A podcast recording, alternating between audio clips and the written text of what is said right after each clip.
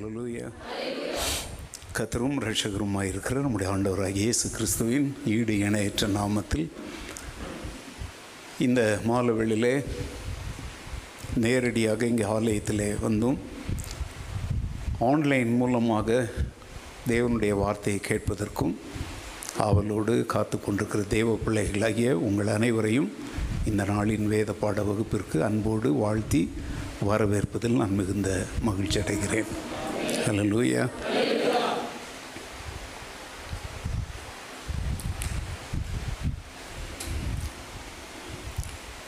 கடந்த ரெண்டு அல்லது மூன்று வாரங்களுக்கு முன்னால் ஒரு வார்த்தை நான் சொன்னேன், ஒரு சபையினுடைய உண்மையான பலன்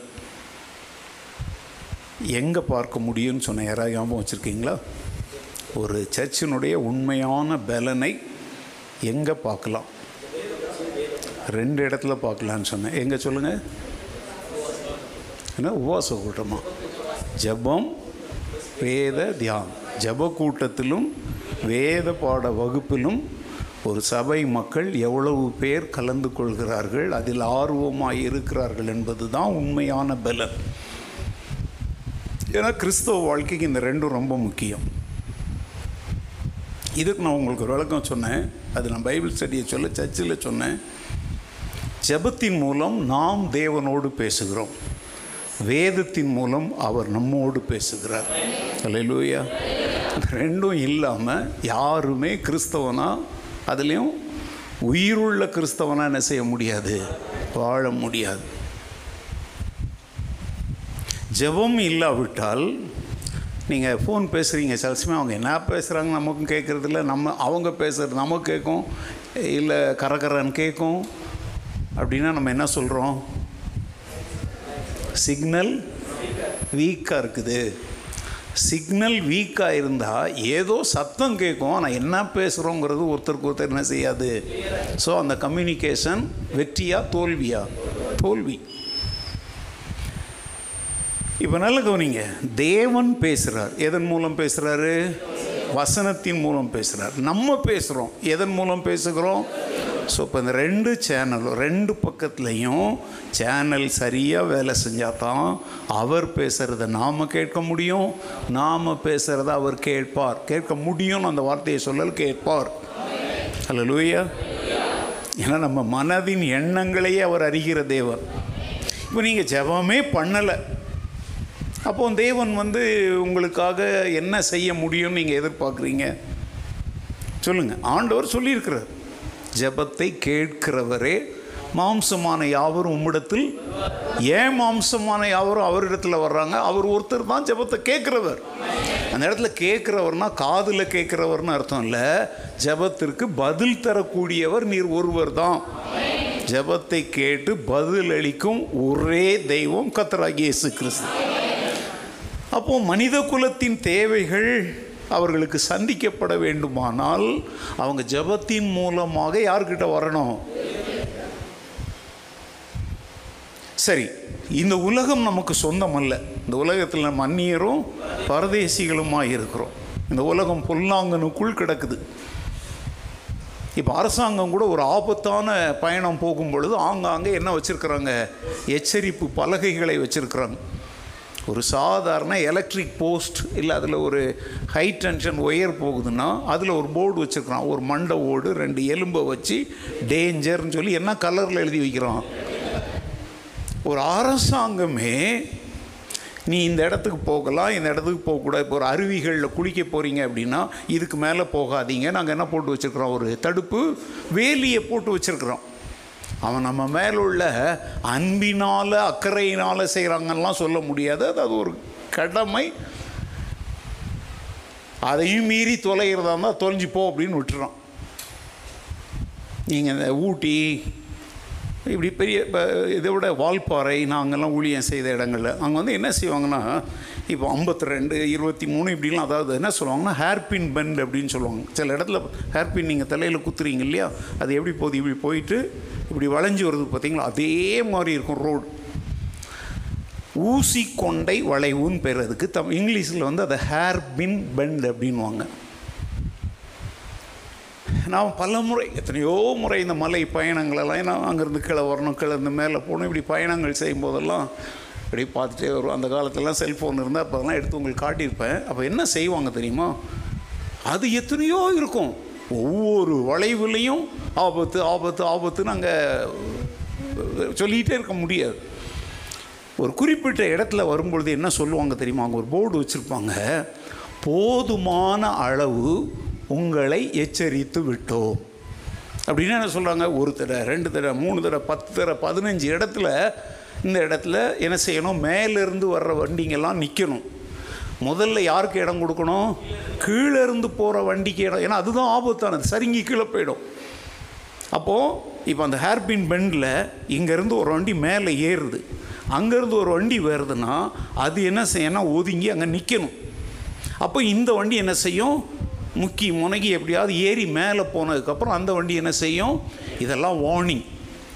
அதுக்கு தான் அவங்க என்ன போட்டிருக்கான் அப்படின்னா, ஒரு முறை இல்லை ரெண்டு முறை இல்லை, உங்களை போதுமான அளவுக்கு நாங்கள் என்ன பண்ணிட்டோம், எச்சரித்து விட்டோம் அப்படின்னு ஒரு போர்டு அங்கே வச்சுருக்குறாங்க.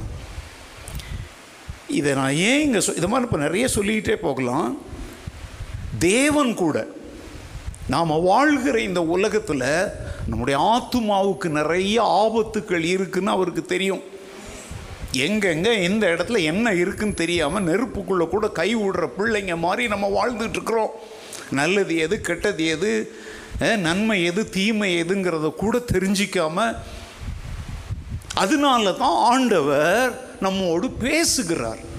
அப்போ அவர் கூட சொல்லுவார், நான் போதுமான அளவுக்கு உங்களை என்ன செய்கிறேன், எச்சரிக்கிறேன்னு சொல்லலாம், ஆறுதல் சொல்கிறேன்னு சொல்லலாம், புத்தி சொல்கிறேன்னு சொல்லலாம், என்ன வேணாலும் அவர் சொல்லுவார்.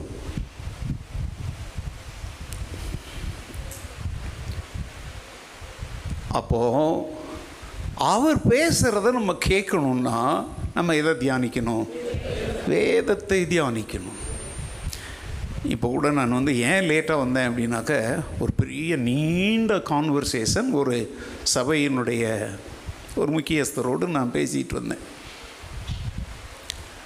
ஒரு பாஸ்டர் அந்த சபையினுடைய தன்னுடைய சபையில் அடுத்த சபையாருடைய வீடுங்களெல்லாம் போய் என்ன செய்கிறாங்க, சுற்றி வளைச்சிக்கிட்டு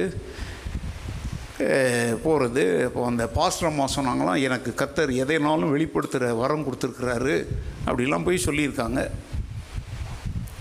நம்ம அந்த நான் சொல் என்ற சொன்ன பாஸ்டருடைய விசுவாசிங்க இருக்காங்க தெரியுமா, அவங்க வந்து அந்த அம்மா சொன்னதுபடி கையை கட்டி கேட்டுருக்குறாங்க. இப்போ நீங்கள் யாராவது கேட்டால் உங்களை விட்டுருவேன் நான் கேட்குறீங்க, எனக்கு தெரியும். நிறைய பேர் இந்த மாதிரி என்ன சில சமயத்தில் எல்லாம் நான் என்ன செய்கிறதில்ல, தனிப்பட்ட முறையில் இங்கே சொல்லாமல் ஒட்டு மொத்தமாக வெளுத்து வாங்கிடுவேன். அதாவது ஒரு பிள்ளைய ஒரு அதட்டு போடும்போது அடுத்த பிள்ளை தானே அடங்கிடும், கரெக்டாக. நீங்கள் நாங்கள் என்ன சொன்னாலும் அடங்க மாட்டோன்றீங்களா? அதனால தான் நான் என்ன செய்கிறேன் அப்படின்னா, எங்கேயோ ஒரு உதாரணமோ நான் கண்டதோ கேட்டதோ இருந்தால் அதை பொதுவிலேயே சொல்லிடுறேன். ஏன் தெரியுமா, நீங்கள் இன்னும் அந்த பிரச்சனையே சந்திச்சிருக்க மாட்டீங்க, யாரோ ஒருத்தர் சந்தித்த பிரச்சனையை நான் இங்கே சொல்லும் பொழுது நீங்கள் இப்போ என்ன ஆயிக்குவீங்க, உஷாராயிடுவீங்க. உடனே இந்த பாஸ்டர் எனக்கு சொல்கிறாரு, பாருங்கள் பாஸ்டர் இவ்வளோ உபதேசித்து இவ்வளோ கண்டிப்பாக பேசினா கூட, எங்கேருந்தோ வந்த ஒரு பாஸ்டர் அவங்க வயிற்று பிழைப்புக்காக இப்போ அங்கே வந்து ஒரு வியாபாரம் தொடங்கியிருக்காங்க. ஊழியல்ல என்னது வியாபாரம், ஏன்னா தன் மந்தையை ஒருத்தன் மேய்க்கிறான்னா தான் அவன் மேய்ப்பன், ரோட்டில் அலைகிற ஆடு மாடுங்களெல்லாம் பிடிச்சி ஒருத்தன் கொண்டாடுறான்னா அவன் கசாப்பு கடைக்காரன், கரெக்டாக. இன்றைக்கி நியூஸ் பேப்பரில் பாருங்கள், ஒரு குறிப்பிட்ட இடத்துல ஒரே மாதத்தில் பத்து அல்லது பன்னிரெண்டு மாடுங்க காணாமல் போயிடுச்சான். அப்போ இவங்கெல்லாம் கம்ப்ளைண்ட் கொடுத்தா அந்த மாடுங்களை என்ன செய்ய முடியலை, கண்டுபிடிக்க முடியலை. முந்தா நாள் பார்த்தா ராத்திரியில் ஒரு அஞ்சாறு பேர் சேர்ந்து ஒரு வீட்டுக்குள்ளே ஆள் இல்லாத ஒரு வீட்டுக்குள்ளே வந்து என்ன பண்ணுறாங்க, மாடு வெட்டி விற்றுட்டுருக்குறான்ருங்க. அப்புறம் யாரோ தகவல் கிடச்சி போலீஸ் போகும்போது தப்பிச்சு ஓடி போயிட்டானுங்க. இன்றைக்கி தான் இன்றைக்கி பேப்பரில் கண்டுபிடிச்சி போட்டிருக்கான், இவனுங்க அந்த வெட்டி விற்ற மாடெல்லாம் எது தெரியுமா, இந்த ஒரு மாதமாக காணாமல் போச்சு பார்த்தீங்களா, இந்த மாடுங்களை தான் பிடிச்சிட்டு போயிட்டு என்ன பண்ணியிருக்கான், ஒன்று ஒன்றா ராத்திரியில் வெட்டி விற்றுருக்குறானுங்க. அது இப்போ சாப்பிட்ற நேரம் இல்லையா, உங்களுக்கு ஒன்றுமே தெரில போங்க. இன்றைக்கி நிறைய பேர் பாருங்கள், அவன் மாடு வளர்த்து அவன் அதை வெட்டி சாப்பிட்டா அது வேறு விஷயம். ஆனால் நிறைய பேர் என்ன செய்கிறாங்க, இப்படி இன்றைக்கி பயில் ஸ்டடிக்கு வராமல் ஏதாவது ஒன்று ஊர் சுற்றிட்டாலையும் அது கிடைக்கும், வா நான் உனக்கு ஒரு பயில் ஸ்டடி எடுக்கிறேன். இன்றைக்கெலாம் இப்போ இந்த ஆன்லைன் வந்ததுக்கப்புறம் ரொம்ப கேவலமான காரியம் என்ன தெரியுமாங்க, ஒரே ஒரு ஆள் கிடச்சா போதும், இந்த ஈழவன் கிடச்சா போதும், உடனே அவருக்கு ஃபோன்லேயே பைபிள் ஸ்டடி. உடனே இவர் என்ன பண்ணுவார், கூகுள் பேயில் அவங்களுக்கு என்ன அனுப்புவார். இதெல்லாம் ஊழியமா? நான் சொல்கிறேன், என் மந்தைக்கு என்ன விதத்தில் நான் போதித்தாலும் நல்லா கவனிங்க, ஆடுகள் தன் மேய்ப்பனுடைய சத்தத்தை என்ன செய்யும், அறியும். ஏன்னா ஆண்டு சொல்ல யோவான் பத்தில், நான் தான் நல்ல மேய்ப்பன், நான் என் ஆடுகளை அறிந்திருக்கிறேன், என் ஆடுகளும் என் சத்தத்தை என்ன செய்யும். அதனால் இப்போ இப்போ அதை தான் நான் பேசிட்டு வந்தேன். நான் இவ்வளோ நேரம் போ போதனை ஆலோசனை கொடுத்துட்டு இதெல்லாம் தப்பு, அப்படி செய்யாதீங்க, அப்படி வர்றவங்கள என்ன செய்யுங்க, வீட்டு வாசலில் என்ன பண்ணிவிடுங்க, அனுப்பிடுங்க சபைக்கு. உங்களால் இப்போ நீங்கள் நாலு பேர் அவங்கள ஏற்றுக்கொள்ள ஆரம்பிக்கும் பொழுது பாருங்கள், அவர் ஏற்றுக்கிட்டார் இவர் ஏற்றுக்கிட்டாருன்னு அந்த ஊரில் இருக்க இன்னும் நாலு கிறிஸ்தவங்க என்ன செய்வாங்க, அவங்கள வீட்டில் சேர்த்து கள்ளத்தீர்க்க தரிசனமும் கூத்தும் கும்மாளமும் சோறும் பிரியாணியும். இப்படி சபைகளை என்ன செய்யக்கூடாது, நம்ம பலவீனப்படுத்தக்கூடாது அப்படின்னு ஆலோசனை சொல்கிறதுல நேரம் ஆயிடுச்சு. நான் எனக்கு வந்து டைம் அப்போ வந்து யாரோ ஒரு செல்ஃபோன் அப்படி காட்டினா டைம் பார்த்தா ஓடிடுச்சு, அப்புறம் வேகமாக புறப்பட்டு ஓடி வந்தேன். நான் ஏன் இதை இந்த இடத்துல சொல்கிறேன் அப்படின்னா, இந்த ரெண்டு காரியங்களும் ரொம்ப முக்கியம். உங்களுடைய ஜெப நேரத்தை, உங்களுடைய வேத தியான நேரத்தை திருடுகிற திருடுகிறன்னா அர்த்தம் என்ன தெரியுமா, நமக்கு தெரியாமலேயே எடுக்கிறது. திருடுறதுன்னா என்ன, தெரியாமல் எடுக்கிறதுக்கு பேர் தான் திருட்டு. அது ஏன், யார் புருஷன் பர்ஸ்லேருந்து சொல்லாமல் எடுத்தால் கூட திருட்டு தான். மனைவி தூங்கிட்டு இருக்கும்போது இல்லை வேலையை போயும்போது மனைவிகிட்ட சொல்லாமல் பர்ஸ்லேருந்து அடித்தா கூட திருட்டு தான். ஏ புருஷன் மனைவி இதுலேருந்து எடுக்க, ஆமாம் அவர் அவசரத்தில் அங்கே போய் தேடுவார், அங்கே பணம் குறையும், என்னாச்சு வழியில் எவனாவது அடிச்சிட்டானான்னு அவ கூட வேலை செய்கிறவரை சந்தேகப்படுவார், எதேதோ நடக்கும் இல்லையா. அப்போ சொல்லாமல் செய்கிற எல்லாமே என்னது தான், திருட்டு வேலை தான்.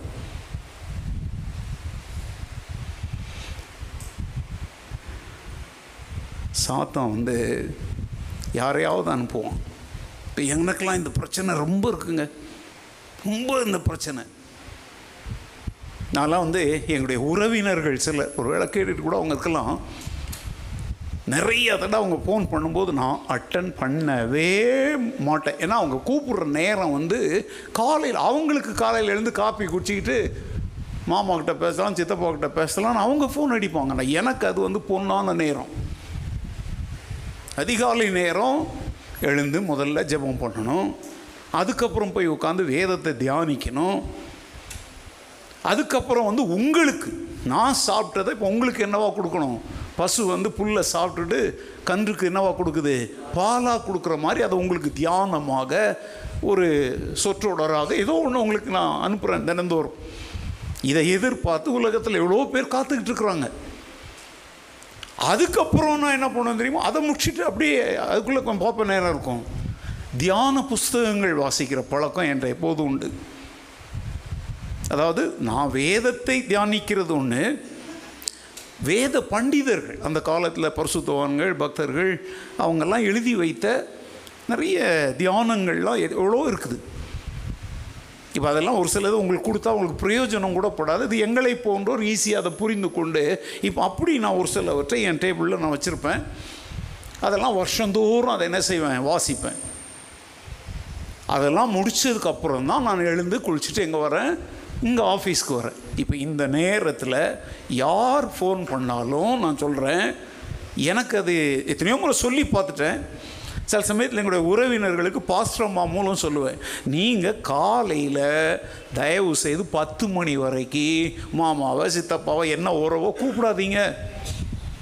அவங்கக்கிட்ட நீங்கள் பேசணுன்னா மத்தியானத்தில் கூப்பிடுங்க. ஏன்னா நாலு மணி வரைக்கும் ஆஃபீஸ் போகிறதுக்கு முன்னாடி ஒரு மணிக்கு ஒன்றரை மணி ரெண்டு மணிக்கு வீட்டுக்கு வராங்க. ஆனால் கண்டிப்பாக நாலு மணி வரைக்கும் எங்கே இருக்கிறாங்க?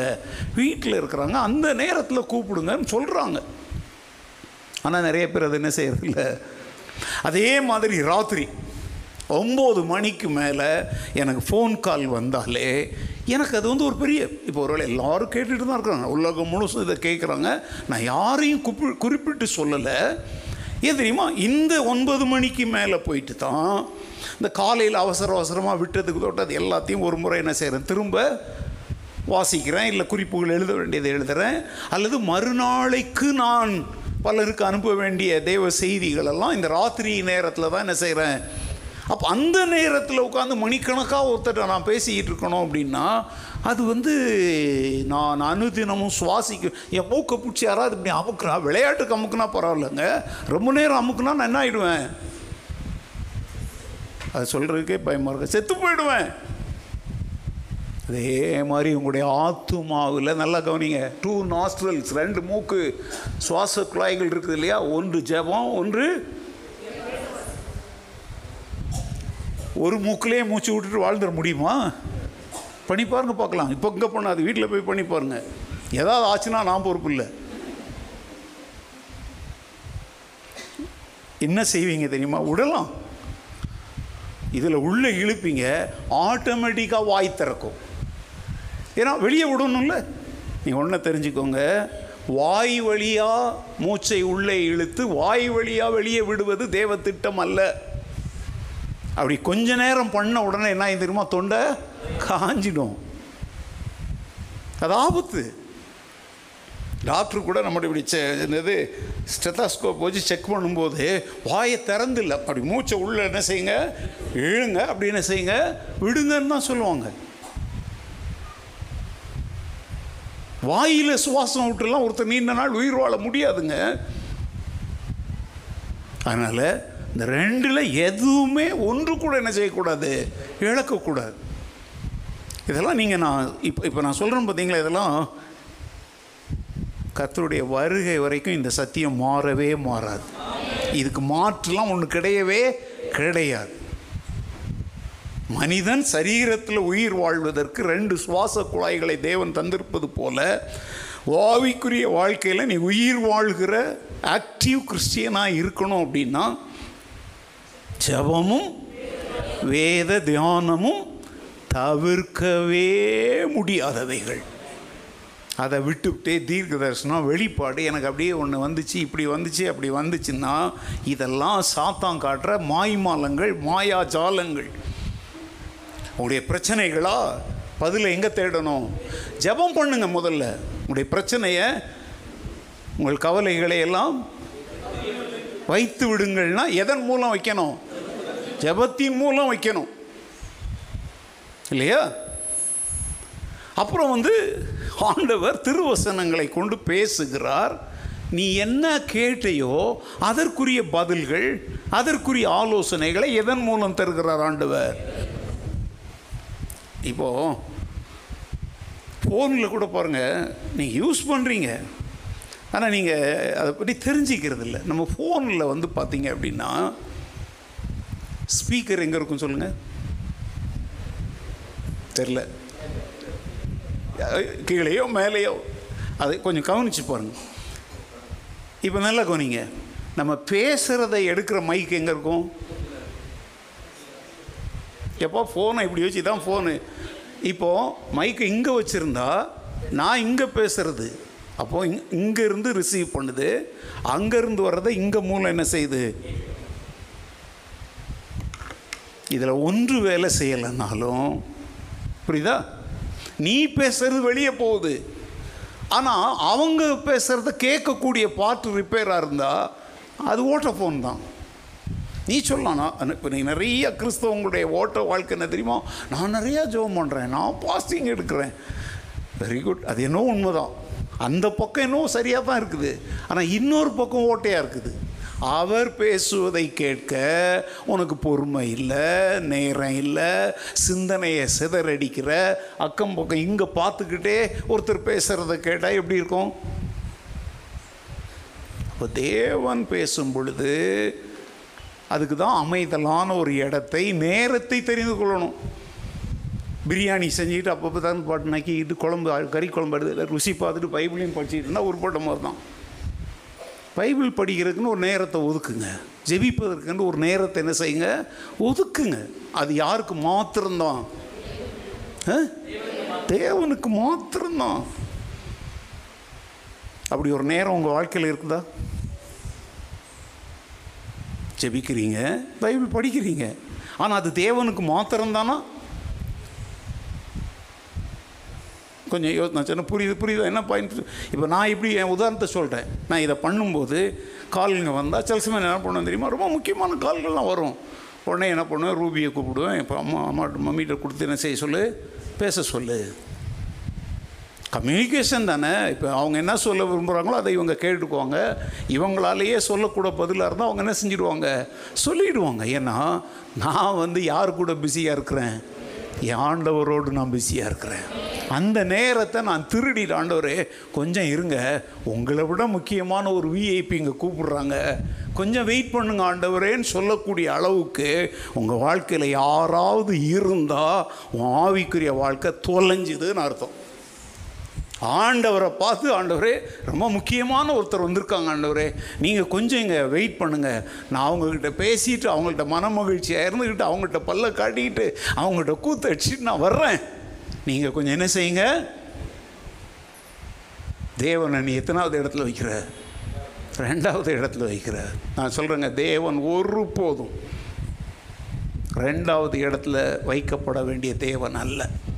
கட்டளைகள்லேயே முதலாவது பிரதான கற்பனை என்ன? அவரை அன்றி உனக்கு வேறே தேவர்கள்.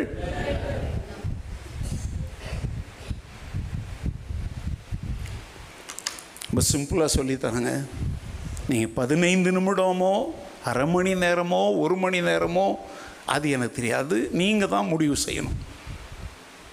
ஆனால் அதுலேயும் வந்து நம்முடைய எண்ணங்களை, நம்முடைய நினைவுகளை வேறொன்று, வேறொருவர், வேறொன்றுனா என்னது? டிவியில் ஓடுற ஒரு இது, பக்கத்து வீட்டு ஜன்னல் வழியாக எட்டி பார்க்குறது, ஏதோ ஒன்று. இதைத்தான் நான் வந்து ஒரு அடிக்கடி சிலரை கொண்டு சில சத்தியங்களும் ஆண்டவர் சொல்லுவார். டிஸ்ட்ராக்ஷனுங்கிற வார்த்தையை வந்து நான் அடிக்கடி உபயோகிக்கிறேன். கவனத்தை சிதற வைத்து, இப்போ வண்டி ஓட்டிகிட்டே ஒரு ஒரு பையன் அவன் தான் போகிற அந்த பாதையின் மேலே கவனமாக இல்லாமல் கவன சிதறலில் போட்டான்னா என்ன ஆகும்? வண்டி. இத்தனையோ பேர் இந்த வார்த்தைகளை கேட்டு என்று சொல்கிறாங்க. பாச இந்த ஒரு வார்த்தையில் நாங்கள் கற்றுக்கொள்ள வேண்டிய சத்தியத்தை கற்றுக்கொண்டோம் அப்படின்னு சொல்கிறாங்க. நீங்கள் சொல்கிறதில்ல. கேட்டால் இப்போ என்ன சொல்லுங்க தெரியுமா? நாங்கள் சொல்லணும்னு தான் ஆசைப்படுறோம் பாஸ்டர் அப்படி ஏதோ கதை விடுவீங்க. இருக்கலாம், ஒரு வேளை இருக்கலாம். ஆனால் நான் சொல்கிறேன், சின்ன காரியத்தில் பாருங்கள், கரணம் தப்பினால் மரணம். இப்போது நாங்கள் வந்து எங்களுடைய ஆத்துமாக்களுக்காக மாத்திரம் இல்லைங்க, அநேக ஆத்துமாக்களுக்கு உத்தரவாதம் பண்ணுகிறவர்களாய் நாங்கள் என்ன செய்யணும்? விழித்திருக்கிறவர்கள். அதனால் உங்களை விட ஒரு அடி நாங்கள் கொஞ்சம் எக்ஸ்ட்ரா போய் தான் ஆகணும். காலை மாலைன்னெலாம் கிடையாது. தானியல் ஒரு நாளைக்கு எத்தனை தர முழங்கால் படிட்டு ஜெபம் பண்ணான்? சங்கீதக்காரனாகிய அவன் என்ன சொல்கிறான்? ஒரு நாளில் நான் நம்ம எத்தனை தர துதிக்கிறேன்? ஏழு தரம் துதிக்கிறேங்கிறான். ஒரு நாளில் நான் உண்மை ஏழு தரம் துதிக்கிறேன்றாங்க. ஸோ தயவு செய்து உங்களுடைய கிறிஸ்தவ வாழ்க்கை ஸ்டடியாக ஸ்டேபிளாக போகணும் அப்படின்னா இந்த ரெண்டையும் என்ன செய்யுங்க? காத்துக்கொள்ளுங்க. அதனால தான் நான் ஆரம்பத்தில் சொன்னேன், ஒரு சபையினுடைய உண்மையான பலனை ஜபக்கூட்டம் நடக்கும்போது கண்டுபிடிக்கலாம் அல்லது வேத பாட வகுப்பில் கண்டுபிடிக்கலாம். நான் இதை தான் சொல்ல ஆரம்பித்தேன். அதுக்கு தான் இவ்வளோ பெரிய விளக்கம். இப்போ இது கோடைக்காலம், பள்ளிக்கூடங்களுக்கெல்லாம் லீவ் விட்டாச்சு. உங்கள் பிள்ளைங்கள்லாம் பத்தாம் கிளாஸுக்காக முக்கி முக்கி படிக்க வச்சிங்க. Okay, very good. நீங்களும் வரல, பிள்ளைங்களும் வரல. இப்போல்லாம் எக்ஸாம் எல்லாம் முடிஞ்சாச்சு. இப்போ ஒரு வேளை காலேஜ் பிள்ளைங்களுக்கு எக்ஸாம் நடக்கும், அவங்க வரல, வெரி குட், நோ ப்ராப்ளம். இப்போ வீட்டில் சும்மா இருக்கிற பிள்ளைங்களை இப்போ வேத பாட வகுப்பு கூட்டிகிட்டு வந்திருக்கலாம்ல. சொல்லுங்கள், பதில் சொல்லுங்கள். எஸ்னா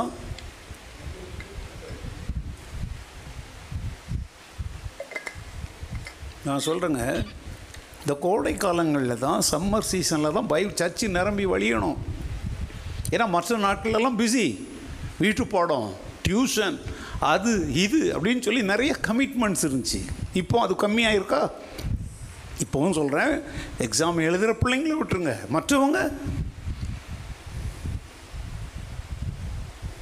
இப்போ நான் கேட்குறேங்க, எவ்வளோ பேர் வந்தாலும் எங்கள் சத்தியத்தை அதே பவரில் தான் நாங்கள் பேசுகிறோம்.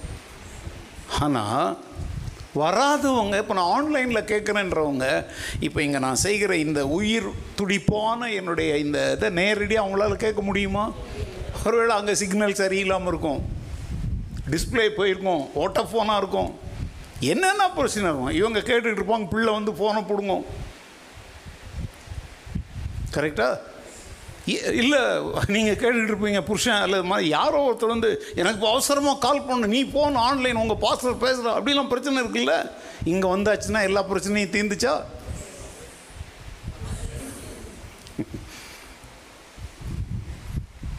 எனக்கெல்லாம் நம்ம சொல்கிறேங்க, நான் ஆன்லைனில் பார்த்துக்கிறேன், நான் ஆன்லைனில் பார்த்துக்கிறேன்றவங்க நிறைய பேர். என் தலையில் என் தலைக்கு தொப்பி தேவைங்கிறது ஒத்துக்கிறேன்,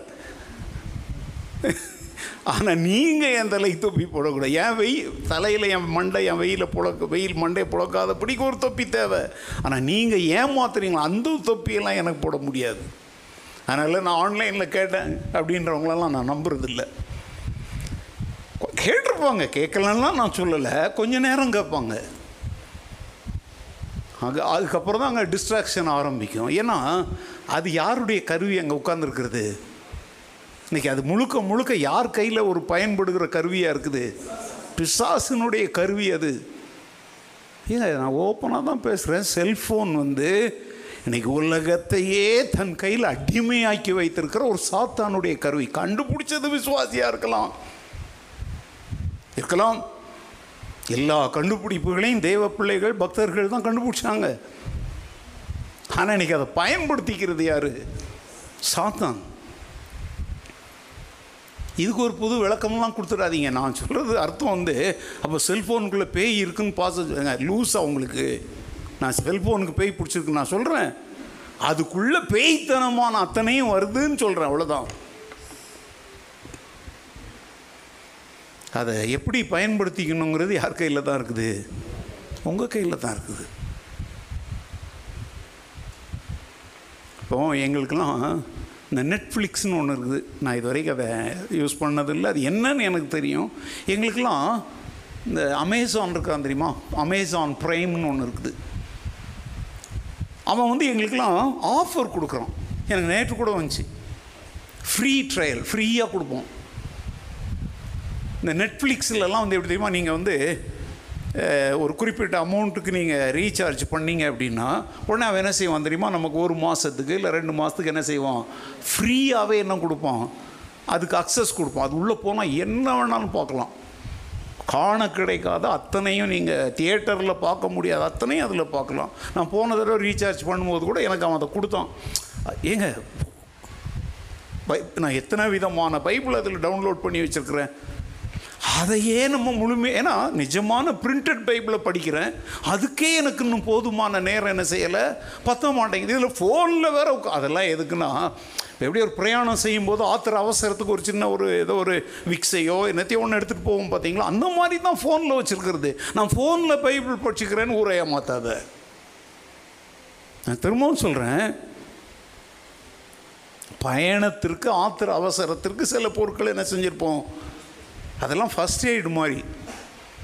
இப்போது ட்ரெயினில் போகும்போது இப்போ நாங்கள்லாம் புஸ்தகங்களை எடுத்துகிட்டு போகிறோம், நீங்களாம் பெரிய சீமான்கள் சீமாட்டிகள், நீங்கள் சீமான்ற பேர் வேறு நான் சொல்லிட்டேன்னா சரி, நீங்களாம் புஸ்தகம்லாம் படிச்சிங்கன்னா உங்கள் கௌரவம்லாம் குறைஞ்சிடும், உங்களை கேவலமாக நினச்சிடுவாங்க. அதனால ஃபோன்லேயே தேய்ச்சிக்கிட்டு உட்காந்துருப்பீங்க. எங்களுக்கெல்லாம் வெக்கம் மானம் சூடு சொர்ணெல்லாம் கிடையாது, அதனால் நாங்கள் புஸ்தகத்தையே பைபிளே பச்சையாகவே திறந்து படிப்போம். இதுக்கெல்லாம் சில பயல்கள்லாம் சர்ச்சைக்கு பைபிள் எடுத்துகிட்டு வர மாட்டாங்க. நான் இன்றைக்கி உங்களுக்கு சொல்கிறேன், நான் இந்திய நாட்டில் இல்லைங்க, வெளிநாட்டில் உள்ளவங்களுக்கே நான் சொன்னேன், நீ சர்ச்சுக்கு வரும்போது பிரிண்ட் செய்யப்பட்ட பைபிளை தூக்கிட்டு வா அப்படின்னு சொன்னேன். நிறைய பேர் அதிர்ச்சியோடு பார்த்தாங்க, நிறைய பேர் கை தட்டினாங்க. ஏன்னா இன்றைக்கி வந்து சபைகளுக்கு வரும்போது இந்த மாதிரி பிரிண்ட் செய்யப்பட்ட பைபிளை தூக்கிட்டு வருகிற பழக்கம் என்ன செஞ்சுக்கிட்டு போகுது, குறைஞ்சிக்கிட்டு போகுது. கேட்டால் சொல்கிறாங்க, அது ஸ்மார்ட் ஃபோனில் தான் இருக்குது, இல்லை ஆன்லைனில் படிக்கிற பிள்ளைங்க. படிப்புக்கு தான் நம்ம ஃபோன் கொடுத்தோம், ஆனால் அந்த பிள்ளை உண்மையிலே ஆன்லைனில் படிப்பை மாத்திரம்தான் அது பார்த்துச்சா, அவ்வளோ கேமையும் பார்த்துச்சு இல்லையா? நிறைய ஆன்லைனில் வந்து அன்றைக்கி அதனால தான் இப்போ பிள்ளைங்களுக்கு வந்து தமிழ்நாடு கவர்மெண்ட்லாம் என்ன கொடுக்குறாங்க, கவுன்சிலிங் கொடுக்குறாங்க. கடந்த ரெண்டு வருஷம் ரெண்டரை வருஷமாக ஆன்லைன்லேயே பார்த்து பார்த்து இந்த பிள்ளைகளை இப்போ வந்து பேப்பர் படி புஸ்தகத்தை படி எழுது அப்படின்னா அவங்க என்ன சொல்கிறாங்க, வேண்டாம் எங்களுக்கு ஆன்லைனில் என்ன வைங்க. இப்போது அதுக்காக தமிழ்நாடு கல்வித்துறை என்ன பண்ணியிருக்காங்க தெரியுமா, பிள்ளைகளுக்கு என்ன கொடுக்குறாங்க, கவுன்சிலிங். அதாவது இதை விட்டு அவங்க என்ன செய்யணும், வெளியே வரணும், நார்மல் லைஃபுக்கு திருப்பி வரணும் அப்படின்னு ஒர்க் ஃப்ரம் ஹோம் அப்படின்னு கொடுத்தாங்க. இப்போ என்ன சொல்கிறாங்க தெரியுமா, அந்த இதெல்லாம் முடிஞ்சு போச்சு, திரும்ப எங்கே வாங்க. நிறைய பேர் கேட்குறாங்க, இல்லை நாங்கள் வீட்டில் இருந்தே வேலை செய்கிறோம். ஏன்னா இப்போ அதுக்கு அவங்க என்ன ஆகிட்டாங்கன்னா அடிமை ஆகிட்டாங்க. ஆனால் அவங்களுக்கு தெரில, ஒர்க் ஃப்ரம் ஹோம்னால எவ்வளோ பேர் வந்து மென்டலாக வந்து டவுன் ஆகியிருக்காங்க. ஆஃபீஸ்க்கு போனால் ஒரு குறிப்பிட்ட நேரம் குறிப்பிட்ட நேரம் வெளியே வந்துடலாம், ஆனால் வீட்டில் உட்காந்து வேலை செய்கிறோம் தெரியுமா, இனி எட்டு மணி நேரம் ஆஃபீஸில் வேலை செஞ்சேன்னா இப்போ பன்னெண்டு மணி நேரம் பதினாலு மணி நேரம்லாம் அவன் வேலை வாங்குகிறான். நீ அந்த வேலை செய்யலை அப்படின்னு, ஏன்னா லாகின் லாக் அவுட்னு ஒன்று இருக்குது, அது ஆட்டோமேட்டிக்காக அங்கே ரெக்கார்ட் ஆகும். நீ எப்பெல்லாம் லாகின் பண்ண எப்பெல்லாம் லாக் அவுட் பண்ணங்கிறது அங்கே அவனுக்கு கம்பெனிக்காரங்க என்ன பண்ணிகிட்டே இருப்பான், மானிட்டர் பண்ணிகிட்டே இருப்பான். ரொம்ப ஓவராக பண்ணான்னா வேலையை விட்டு தூக்கிடுவான். அதனால தான் கம்பெனிக்காரனுங்க இப்போ சொல்கிறாங்க, திரும்ப என்ன செய்யுங்க, மெதுவாக ஆஃபீஸுங்களுக்கு வர ஆரம்பிங்க அப்படிங்கிறாங்க. இது எதற்காக நான் இந்த உதாரணங்களெல்லாம், இதெல்லாம் இப்போ இன்றைக்கி நடந்துக்கிட்டு இருக்கிற விஷயங்களை சொல்கிறேன். வேதம் எவ்வளோ முக்கியமானது, அதை நான் ஃபோனில் பார்த்துக்கிறேன். சர்ச்சில் வந்து எப்படிமா சொல்லலாம், இங்கே நாங்கள் ஏதாவது இப்போ நானே இப்போ பேசிட்டு முழுமையான புதிய ஜீவியம்னு ஒன்று இவங்களும் அங்கே போட்டு பார்க்குறது, பாஸ்டர் எங்கே இருந்தால் காப்பி அடிச்சுட்டு வந்திருக்காரா, நீ காப்பி பேஸ்ட் பண்ணுறங்கிறதுக்காக என்ன ஏன் சந்தேகப்படுற? ஏங்க இதே தலைப்பில் கூட அங்கே ஏதோ இருக்கலாம், ஆனால் நீ உள்ளே போய் பாரு, அது ஏதோ குப்பையாக இருக்கும், இது வந்து அப்படியே என்னது ஒரு ஒரு ஒரு ஒரு பூமிகிரனேட்டை ஓப்பன் பண்ணால் அப்படியே ரெட் கலர் வைர மாதிரி தெரியுமா, அதுதான் இந்த சத்தியங்கள். அது வேறு இது வேறு, அது குப்பை, இது முத்துக்கள். அல்லேலூயா.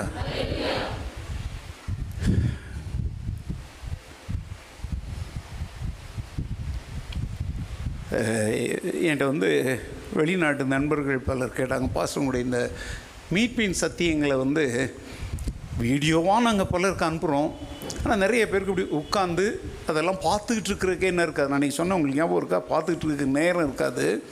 அதனால் பயணம் செய்யும்போதோ வேலை செய்யும்போதோ சமைக்கும்போதோ ஏதோ செய்யும் பொழுது காதால் கேட்குறதுக்கு இதெல்லாம் எங்களுக்கு என்னவா. இன்னும் அன்றைக்கி நான் சொன்னேன், போன வாரம் தான் சொன்னேன், வெளிநாட்டில் இன்னமும் ரேடியோ இருக்குது, ஆடியோ எம்பி த்ரீலாம் இன்னும் இருக்குது, நம்ம நாட்டில் தான் அதை விட்டுட்டோம். போன வாரம் தான் நான் பசங்கள்கிட்டலாம் கேட்டேன், அவங்களாம் சொன்னானுங்க, எனக்கும் அது கொஞ்சம் மண்டையில் ஏறலை. நேற்றா இன்றைக்கோ எனக்கு சொல்லி கொடுத்தாங்க, அதை ரொம்ப சிம்பிளுங்க. ஸ்போட்டிஃபை அப்படிங்கிற ஒரு ஆப் இருக்குது, அதில் பார்த்தா இன்றைக்கி தான் எனக்கு இன்றைக்கே நேற்றுன்னு நினைக்கிறேன், நேற்றாப்பா நேற்று பார்த்தா உள்ளே போய் நானே பார்க்குறேங்க, இப்போ நூற்றி ஐம்பத்தேழா நூற்றி ஐம்பத்தேழு வாரமும் ரெக்கார்ட் செய்யப்பட்ட குரல், அங்கே படம் இல்லை, என்ன இருக்குது, குரல் இருக்குது. இப்போ இவங்க வேறு ஒன்றும், அவங்க என்ன சொன்னாங்கன்னா இதெல்லாம் நீங்கள் சேவ் பண்ணி எங்களுக்கு சிடியாகவோ பென்ட்ரைவாகவோ கொடுங்கன்னு கேட்டாங்க. இப்போ அதுக்கெல்லாம் தேவையே இல்லைங்க. இன்றைக்கி நான் உடனே என்ன பண்ணேன், டெஸ்ட்டுக்கு வெளிநாட்டில் இருக்கிற என் சகோதரர் ஒருத்தருக்கு நான் வந்து அனுப்பி ஒரு சாம்பிள், இது அதை கிளிக் பண்ணாலே ஆட்டோமேட்டிக்காக அங்கே அது ஓப்பன் ஆகும். அவங்க அவங்க பேர் இதெல்லாம் போட்டு வச்சுக்கணும், அவ்வளோதான். அதுக்கப்புறம் நான் அனுப்ப வேண்டியதே இல்லைங்க. அவங்க ஒவ்வொரு முறை அதில் ஓப்பன் பண்ணிவிட்டு அகாபை பைபிள் சர்ச் அப்படின்னு போட்டால் இங்கே நான் பேசுகிற அனைத்தும் வீடியோவாக இல்லை, அங்கே அவங்களுக்கு என்னவா வரும், ஆடியோவாக வரும். நான் ஒன்று சொல்லிட்டாங்க, இன்றைக்கி நான் அதை அவருக்கு அனுப்பின உடனே, இன்றைக்கெல்லாம் பயங்கர பிஸியான நாள், இன்றைக்கி காலையிலேருந்து பயங்கர பிஸியான நாள். நம்ம சர்ச்சில் வந்து நிறையா பேருக்கிற ஒரு பெரிய பிரச்சனை என்னென்னா சொல்லிட்டு வர மாட்டாங்க. என் வாழ்க்கையில் இருக்கிற மிகப்பெரிய ஒரு ஆசீர்வாதம் என்ன அப்படின்னா இதான், சொல்லாமல் வருவாங்க. நம்ம வந்து முக்கியமான உயிர் போகிற அளவுக்கு வேலையை செஞ்சுருப்போம், அதை அப்படியே நிறுத்திவிட்டு போகணும். இன்றைக்கி முழுசுமே அப்படி தான் நடந்துச்சு. ஆனாலும் கொஞ்சம் மென்டல் ஸ்ட்ரெஸ்ஸாக தான் இருந்துச்சு. ஆனால் இதை வந்து நான் அவருக்கு அனுப்பி விட்ட உடனே எனக்கு ஒரு என்ன பெரிய மகிழ்ச்சி தெரியுமா? பாருங்கள், நான் இதை எப்படிடா அனுப்புறது, இதை எப்படிடா ரெக்கார்ட் பண்ணுறது, இதை எப்படி உலகம் முழுசும் கொண்டு போகிறதுன்னு மண்டையை ஓட்டிட்டு கிடந்தேன். வில்லியமும் கனியும் சிம்பிள் ஸ்டெப்பை சொல்லி கொடுத்தாங்க. இப்போ இதை என்ன பண்ணுவேன்னா, இப்போ நேரம் அன்றைக்கி இருந்தாலும் ஒருத்தருக்கு அனுப்புகிறேன். இனிமேல் டைம் கிடைக்கும்போது என்ன பண்ணுவேன், என் கான்டாக்டில் உள்ள அவ்வளோ பேருக்கும் இதை அனுப்பிடுவேன். ரொம்ப சிம்பிள். அவங்க ஒன்றும் செய்ய வேண்டிய, அப்பப்போ ஃபோன், அவங்க எப்போல்லாம் ஃப்ரீயாக இருக்கிறாங்களோ, இங்கே அகாப்பையில் போதிக்கப்படுகிற செய்திகள், பிரசங்கம் எல்லாமே அவங்க வேறு ஒன்றும் இல்லை. ஃபோனை திறக்கொண்டே ஸ்போட்டிஃபை ஒரு அப்படி அமுக்கின உடனே அவங்க ஒன்லி நம்ம தான் சப்ஸ்கிரைப் பண்ணி வச்சுருந்தாங்கன்னா அதில் வந்து கடைசியாக பேசுனதுலேருந்து அது காட்டும். அவங்களுக்கு எது வேணுமோ அதை அப்படி அமுக்கி விட்டுட்டு ஃபோன் என்ன செஞ்சுக்க வேண்டியதான் வச்சுக்கிட்டு அது பாட்டுக்கு வந்துக்கிட்டே இருக்கும். எத்தனை செய்திகள் வேணாலும் அதை போய்ட்டு ஒரு அமுக்கு அமுக்கிட்டு ஷேர் அப்படின்னா அது யாருக்கு அனுப்ப விரும்புகிறாங்களோ அவங்க அனுப்பிடலாம். இதெல்லாம் ஏன் இங்கே சொல்கிறேன், நல்லா கவனிங்கங்க. தேவனுடைய வார்த்தையில் நாம் நிலைத்திருக்காவிட்டால் தேவன் நமக்கு தர விரும்புகிற முழுமையான புதிய ஜீவியத்தை நாம் அனுபவிக்கவும் முடியாது, அதில் நிலைத்திருக்கவும். ஏங்க, நம்ம முயற்சி கண்டிப்பாக எடுக்கணுங்க. பரீட்சையில் பாஸ் ஆகணும்ல, இந்த உலகங்கிற இந்த கரையிலேருந்து நித்தியங்கிற அந்த கரைக்கு போகணும்ல. போகணுமா வேண்டாமா? முயற்சி உடையார், முயற்சி நீங்கள் செய்யணும் கண்டிப்பாக. கர்த்தர் இதை செய்வதற்கு உங்களுக்கு என்ன தருவாராக, கிருபை தருவாராக. கடந்த வாரத்தில் நான் எங்கே விட்டேன்னு சொல்லுங்கள் பார்க்கலாம். இல்லைப்பா, என்ன வா கடைசியாக எந்த வாசனம் எதில் விட்டேன்ற சொல்லுங்கள். உபாகமம்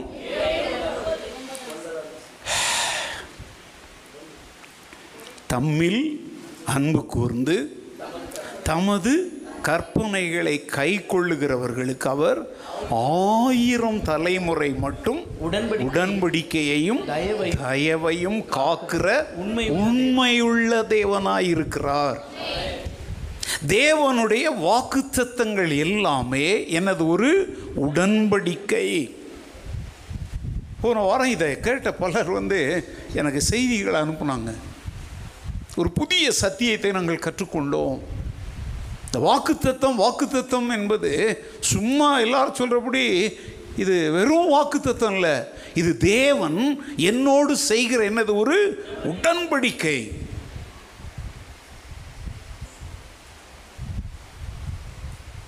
நான் உங்களுக்கு அடிக்கடி சொல்லியிருக்கிறேன், என் பிரசங்கங்களில் சொல்லி கொடுத்துருக்குறேன். உங்கள் பிள்ளைங்களை பார்த்து அது ஏதோ ஒன்று கேட்குது, அவசரத்தில் கேட்கும், டேடி எனக்கு இதை வாங்கி தெரியா அப்படின்னா, இவங்களுக்கு அந்த நேரத்தில் தொல்லை ஒழிஞ்சா போ, சரி சரி வாங்கி தரேன் போ அப்படின்றவாங்க. இவங்க உள்ளத்திலிருந்து சொல்லாதம உதட்டில் சொன்னதுனால அது உள்ளத்தில் தங்கி இருக்காது. பிள்ளை என்ன செய்யும், எங்கப்பா சொல்லிட்டாரு சொல்லிட்டாருன்னு ஊரெல்லாம் சொல்லிடும். அது என்னன்னு கூட எனக்கு சொல்ல தெரியாது. ஃப்ராக்காக இருக்கலாம், ஷூவாக இருக்கலாம், சைக்கிளாக இருக்கலாம், என்னவோ ஒன்று. பாருங்கள், நீங்கள் உங்கள் பிரச்சனையை தீர்த்துக்கிறதுக்கு வாயை உளறி வாக்கு கொடுத்தீங்களே, அந்த மாதிரிலாம் நம்ம ஆண்டவர் கொடுக்கல. அவர் உனக்கு வாக்கு பண்ணும்போதே ஆம் என்றும் ஆமேன் என்றும் தெரிந்து இதை என்னால் நிறைவேற்ற முடியும்னு தான் வாக்கு கொடுத்துருக்கிறார். ஹல்லேலூயா.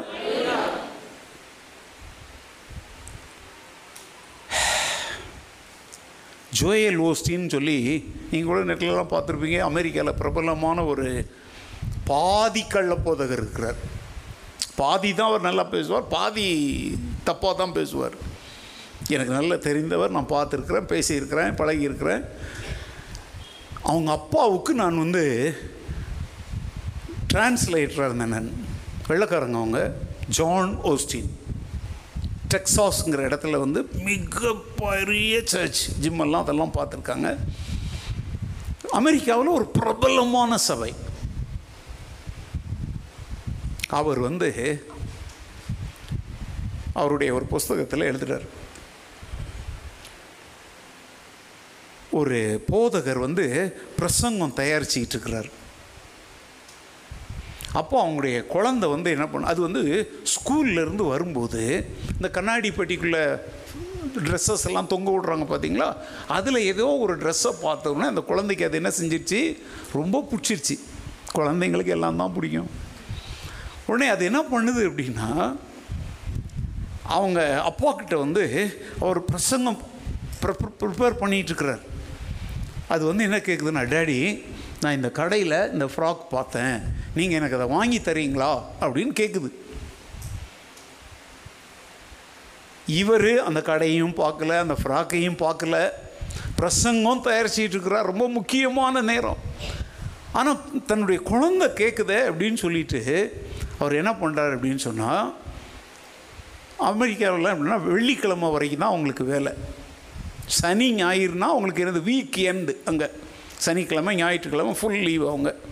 அதனால் நிறைய பேர் என்ன போனோம், வெள்ளிக்கிழமை நைட்டே புறப்பட்டாங்க, அங்கே போகிறது போவாங்க, மண்டே நேராக வேலைக்கு போவாங்க. அப்போ அவர் என்ன சொன்னார்னா, சாட்டர்டே நான் அவனை கூட்டிகிட்டு போய் என்ன பண்ணித்தரேன், வாங்கி தரேன்னு சொன்னார்.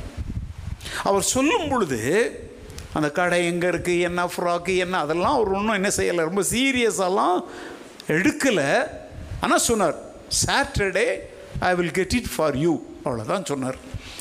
அந்த குழந்தைல ஏய் அப்படின்னாங்களா அதை மாதிரி அது உடனே அதுக்கு சந்தோஷம் தாங்க முடியலைங்க.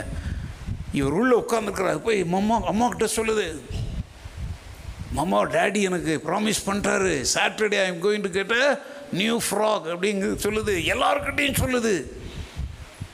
இவர் பிரசங்கெல்லாம் தயாரிச்சுட்டு வந்துட்டார். அப்புறம் யாரோ பார்க்க வந்தாங்க, அங்கிளோ ஆண்டியோ வராங்க. இந்த குழந்தை வந்து சொல்லுது, uncle you know Saturday I am going to get a new frock. அப்போ தான் அவங்க அப்பாவுக்கு ஞாபகம் வருது இவர் சொன்னது. நாங்கள் உங்களுக்கு ஒன்றுமே புரியலையா, பக்கத்தில் வந்து சொல்லணுமா, புரியலாம் அப்படியே முழிக்கிறீங்க. இவர் அந்த நேரத்தில் சொல்லும் பொழுது அதை சீரியஸாலாம் என்ன செய்யலை, சொல்லலை. பிரசங்கத்தை முடிக்கணுங்கிறதில் சாட்டர்டே வாங்கி தரேன்னு தான் சொன்னார். அதை அப்படியே மறந்துட்டு. ஆனால் அந்த குழந்தை அதை அப்படியே சீரியஸாக எடுத்துக்கிடுச்சு. ஸோ சாட்டர்டே அந்த குழந்தை வந்து அந்த வாரம் பேசுகிற எல்லாமே எதை பற்றி தான் பேசுது, சாட்டர்டே சாட்டர்டே. அதனுடைய எண்ணம் ஏக்கமெல்லாம் எதன் மேலே இருக்குது. ஆனால் கூடவே என்ன சொல்கிறது, எங்கள் டேடி எனக்கு என்ன பண்ணியிருக்கிறாரு, ப்ராமிஸ் பண்ணியிருக்கிறாரு. இதெல்லாம் நான் சொல்லுறது ஒரு முப்பத்தஞ்சு நாற்பது வருஷத்துக்கு முந்தி நான் படித்ததை சொல்கிறேங்க. அந்த தகப்பன் வந்து என் பிள்ளை என் வார்த்தையை எவ்வளோ சீரியஸாக எடுத்துக்கிடுச்சு.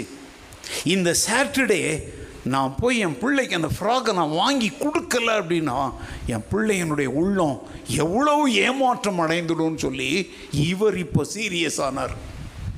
கரெக்டாக சாட்டர்டேயில் வந்து எந்த கமிட்மெண்ட்டும் வச்சுக்காமல் தன் பிள்ளைய கடைக்கு கூட்டிகிட்டு போகிறதுக்கு இவரும் இப்போ என்ன ஆகுறாரு. ஏங்க இதைத்தான் ஆண்டவர் சொல்கிறாரு, பொல்லாதவர்களாகிய நீங்கள் உங்கள் பிள்ளைகளுக்கு நல்ல ஈவுகளை கொடுக்க அறிந்திருந்தால் பரமபிதா தம்மிடத்தில் வேண்டிக் கொள்ளுகிறவர்களுக்கு அதிக மேன்மையானவைகளை கொடுப்பது என்ன அல்லவா.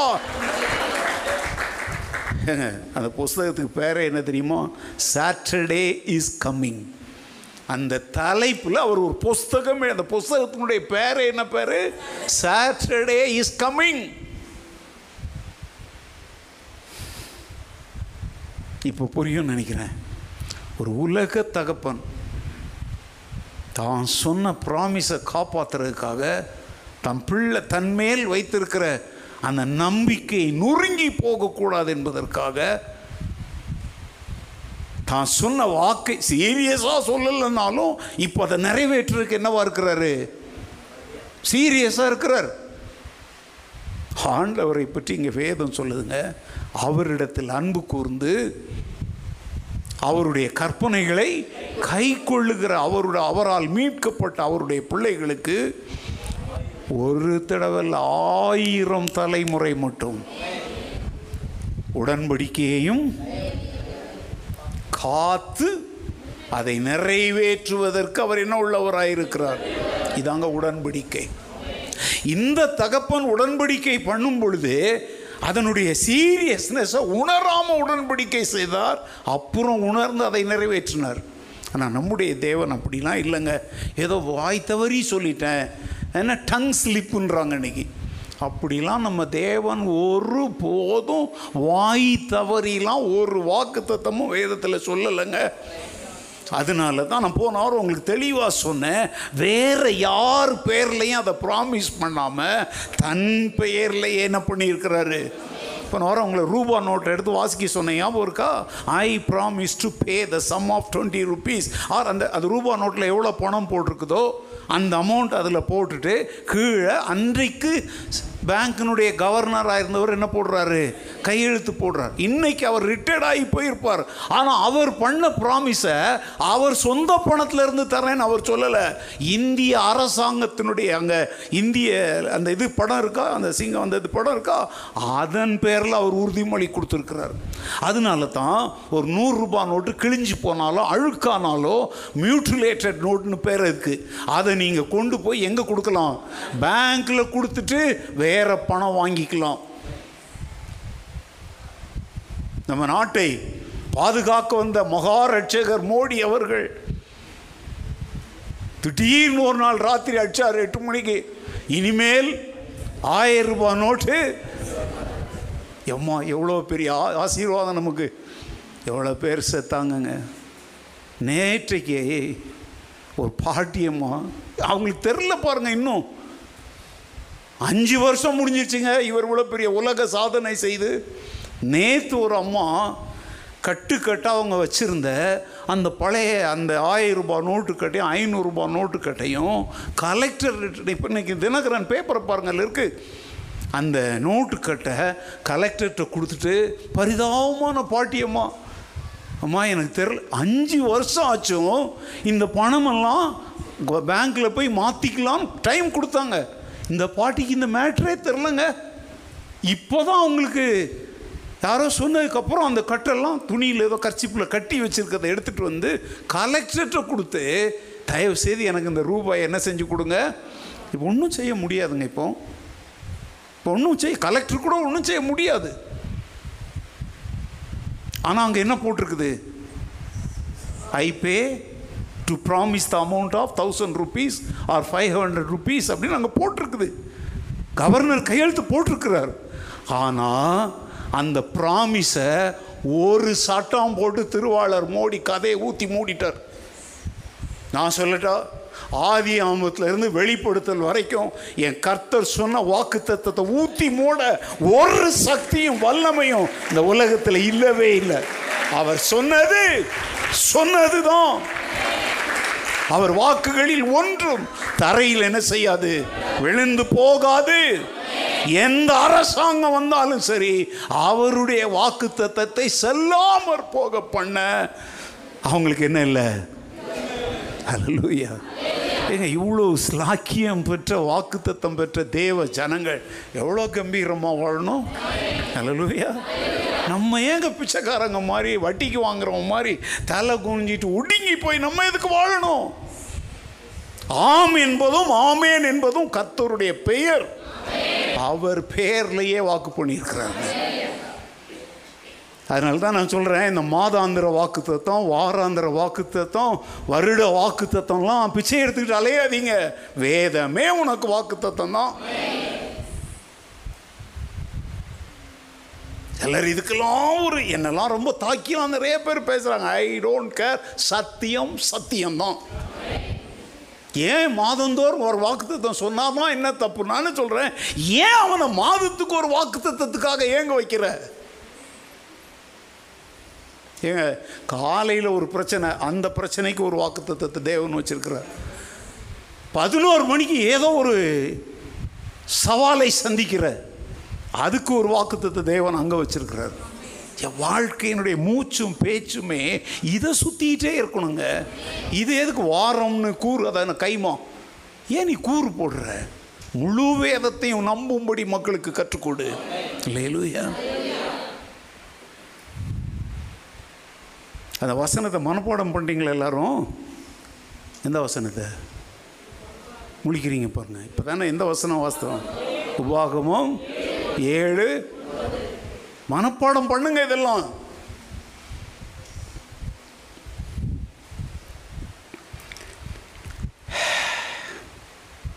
சரி. இது வந்து நான் வந்து எதை பற்றி பேசியிருக்கிறேன்? ஒரு புதிய சுதந்திரத்தை தேவன் நமக்கு என்ன பண்ணுகிறார். அது வந்து என்னென்னா, உங்களுடைய பிதாக்களுக்கு கொடுத்த தேசத்தில் நீங்கள் என்ன செய்வீங்க? குடியிருப்பீங்க. உங்களுடைய பழைய நிலைமைக்கு நீங்கள் திரும்பி வருவீங்கன்னு வாக்கு பண்ணுறார். அதைத்தான் நான் இப்போ சொல்லிகிட்டு இருந்தேன். அந்த வாக்கு தத்தங்கள் எதை அடிப்படையாக கொண்டது? தேவனுடைய, அது ஒரு உடன்படிக்கையின் வாக்கு தத்தம். ரெண்டு, இந்த சுதந்திரத்தில் வாக்கு பண்ணி இருக்கிறார் பார்த்தீங்களா. இதெல்லாம் விடுதலை என்கிற ஒரு அனுபவத்தை மையமாய் கொண்டது. பாயிண்ட்டை புரிஞ்சுக்கோங்க. இதில் மைய பொருள் என்னது? விடுதலை. வசனத்தை வாஸ்தா உங்களுக்கு புரியும். உபாகமும் நாலு இருபது பாருங்கள். Deuteronomy chapter four verse twenty. சீக்கிரம். இந்நாளில் நீங்கள் இருக்கிறது போல தமக்கு சுதந்திரமான ஜனமாய் இருக்கும்படி கர்த்தர் உங்களை சேர்த்து கொண்டு உங்களை எகிப்து என்னும் இருப்பு கள களவா காலவாயிலிருந்து புறப்பட பண்ணினார். வார்த்தை பாருங்கள், ரொம்ப நல்லா கவனிங்க. இதை இருப்பு காலவாயிலிருந்து உங்களை புறப்பட பண்ணினார். அதை நீங்களாம் யாரும் பார்த்துருப்பீங்க பா பார்த்துருப்பீங்கன்னா உங்களுக்கு தெரியாது. இந்த டிஸ்கவரி சேனல் இதிலெல்லாம் போனீங்கன்னா பிரமாண்டமான தொழிற்சாலைகளில் இரும்பு உருக்காலைன்னு சொல்கிறாங்க பார்த்தீங்களா. நீங்கள் யாராவது இரும்பு உருக்கிற இடத்த பார்த்துருக்கீங்களா? நான் சேலத்தில் இருக்கும்போது இரும்பு உருக்காலையெல்லாம் நான் பார்த்துருக்குறேமோ. அதெல்லாம் ஆட்டோமேட்டிக் வந்துருக்குது. ஒரு காலத்துலலாம் எப்படி தெரியுமாங்க, நீள அந்த அது உள்ளே வந்து அப்படியே அங்கே அப்படி இரும்பு வந்து அப்படியே கொதிச்சிக்கிட்டு இருக்கோம். அப்படியே சிகப்பு கலரில் கொழு குழம்பு சாம்பார் மாதிரி. அதைத்தான் அவன் என்ன செய்கிறான்? Eight mm, ten mm, sixteen mm, twenty mm அப்படின்னு சொல்லி என்ன செய்கிறான்? கம்பிகளாக தகடுகளாக அதை பல மிஷின்கள் மூலம் வெளியே கொண்டு. ஆனால் அது உள்ளே என்ன செய்யும் சொல்லுங்கள்? இரும்பு தாதுக்களை வெட்டி எடுக்கிறாங்க பார்த்தீங்களா. அதை சுத்திகரிக்கிற இடம் முடிஞ்சோடனே இரும்புகள் மாத்திரம் அந்ததுக்குள்ளே வந்து என்ன செய்யும்? கொதிக்கும். அப்போ அதில் கூட தகடில் கூட இவ்வளோ எம்எம் அவ்வளோ எம்எம் இருக்குது. அது ஒன்று வந்து தகடா செய்யும் பொழுது அது அது வழியாக வரும் பொழுது அந்த அந்த அந்த குழம்பு அந்த அந்த கிரேவி மாதிரி இருக்கிறது தான் வரும். அந்தந்த வெயிட்டுக்குள்ளே தான் அது போகும்பொழுது வெளியே வரும்போது அது என்னவோ வரும். ஆனால் அது அங்கே பண்ணும் பொழுது யார் கிட்டெல்லாம் போனால் இந்த ஏழு மடங்கு எரிகிற நெருப்புக்கிட்ட போனவனே எரிஞ்சு போயிட்டான் பார்த்தீங்களா. அது மாதிரி ஆகிடும்.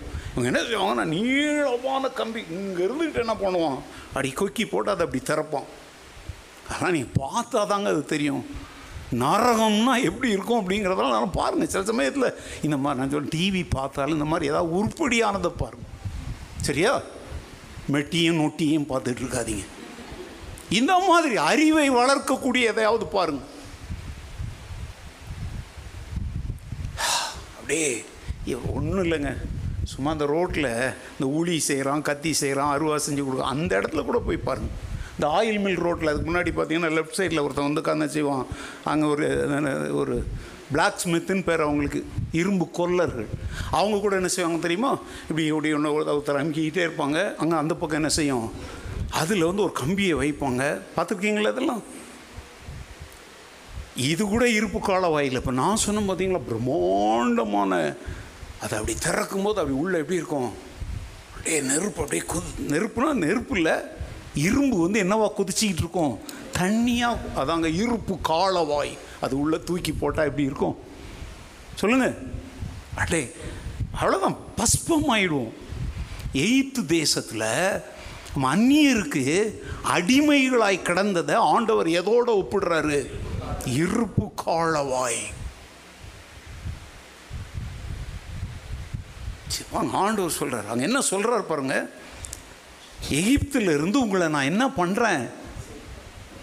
இந்த வார்த்தை அங்கே ஒன்று இருக்கு, விடுதலைங்கிற வார்த்தை இருக்காப்பா. முன்னு முன்னாடி படி இந்நாளில் நீங்கள் இருக்கிறது போல. இந்நாளில் எப்படி இருக்கிறாங்க? இப்போ முதல்ல எப்படி இருந்தாங்க? அடிமைகளாக இருந்தாங்க. இப்போ எப்படி இருக்கிறாங்க? விடுதலையாகி இருக்கிறாங்க. இருக்கிறது போல தமக்கு சுதந்திரமான ஜனமா இருக்கும்படி. முதல்ல அவருக்கு சுதந்திரமா இருக்கல, அந்நியருக்கு என்னவா கிடந்தாங்க? அடிமைகளாக கிடந்தாங்க. இப்போ அவங்கள விடுதலை ஆக்கி தம்முடைய சுதந்திரமாய் இருக்கும்படி கர்த்தர் உங்களை சேர்த்து கொண்டு. கர்த்தர் உங்களை என்ன பண்ணிக்கிட்டாரு? சேர்த்து கொண்டு உங்களை எகிப்து. அப்போ இந்த இடத்துல வந்து பாயிண்ட் என்ன தெரியுமா?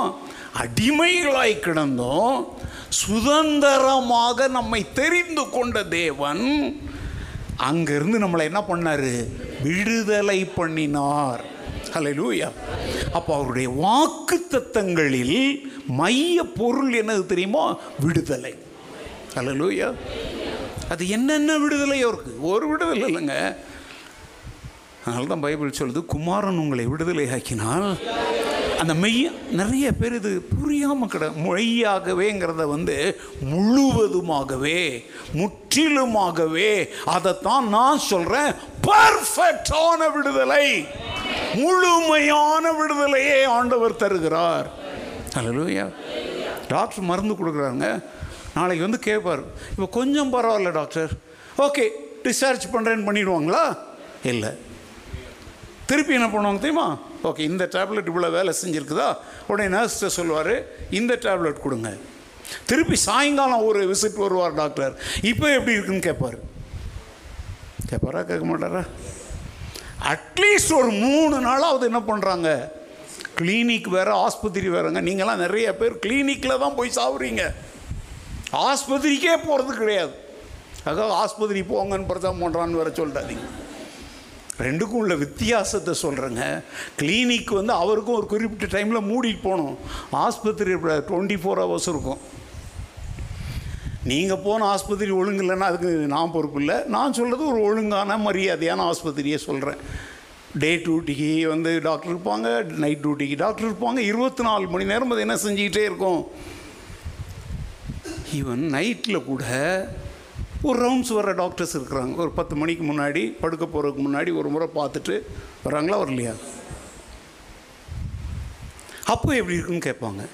இப்போ காலையில் கொடுத்த டேப்லெட்டு மத்தியான சாப்பாட்டுக்கு அப்புறம் ராத்திரி சாப்பாட்டுக்கு அப்புறம் இவங்க தூங்குறதுக்கு முன்னாடி வேலை செய்யுது. மாற்றம் வந்துச்சுன்னா அவர் சொல்லுவார், இன்னும் ஒரு நாள் வச்சுட்டு உங்களை என்ன பண்ணுறோம். நல்ல கவனிங்க. ஒரு மருத்துவமனையில் இலவசமாக இல்லை, பணம் கட்டுறோம், லட்ச லட்சமாக வாங்கினா கூட படிப்படியாக தான் அவங்கள விடுதலை பண்ணுறாங்க. ஆனால் கர்த்தர் அப்படி இல்லைங்க. உன்னை விடுதலை செய்யும் பொழுது முற்றிலுமாய் பெர்ஃபெக்டாக ஹண்ட்ரட் பர்சன்ட் விடுதலை செய்கிறார். ஹல்லேலூயா. தவணை முறையிலலாம் ஆண்டவர் விடுதலை செய்கிறது இல்லை. பாவங்களை மன்னிக்கும் பொழுது அந்த பாவத்தினால் வந்த சாபங்களையும் நீக்குகிறார். இதை நீ விசுவாசிக்கணும். இதுதான் அந்த விடுதலைங்கிற வாக்குத்தத்தம். அது உள்ள இருக்குன்னு நான் சொல்றேன்.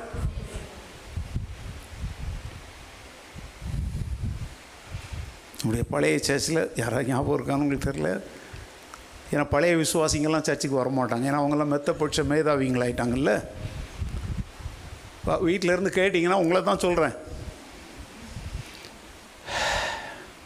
இப்போ இங்கே பாருங்கள், ஒரு இருபது வருஷத்துக்கு முன்னே இந்த சர்ச்சில் விசுவாசியாக இருந்தே வந்து கை தூக்குங்கன்னா எனக்கே வெக்கமாக இருக்கும். அதனால் நான் கேட்காம விட்டுறேன்.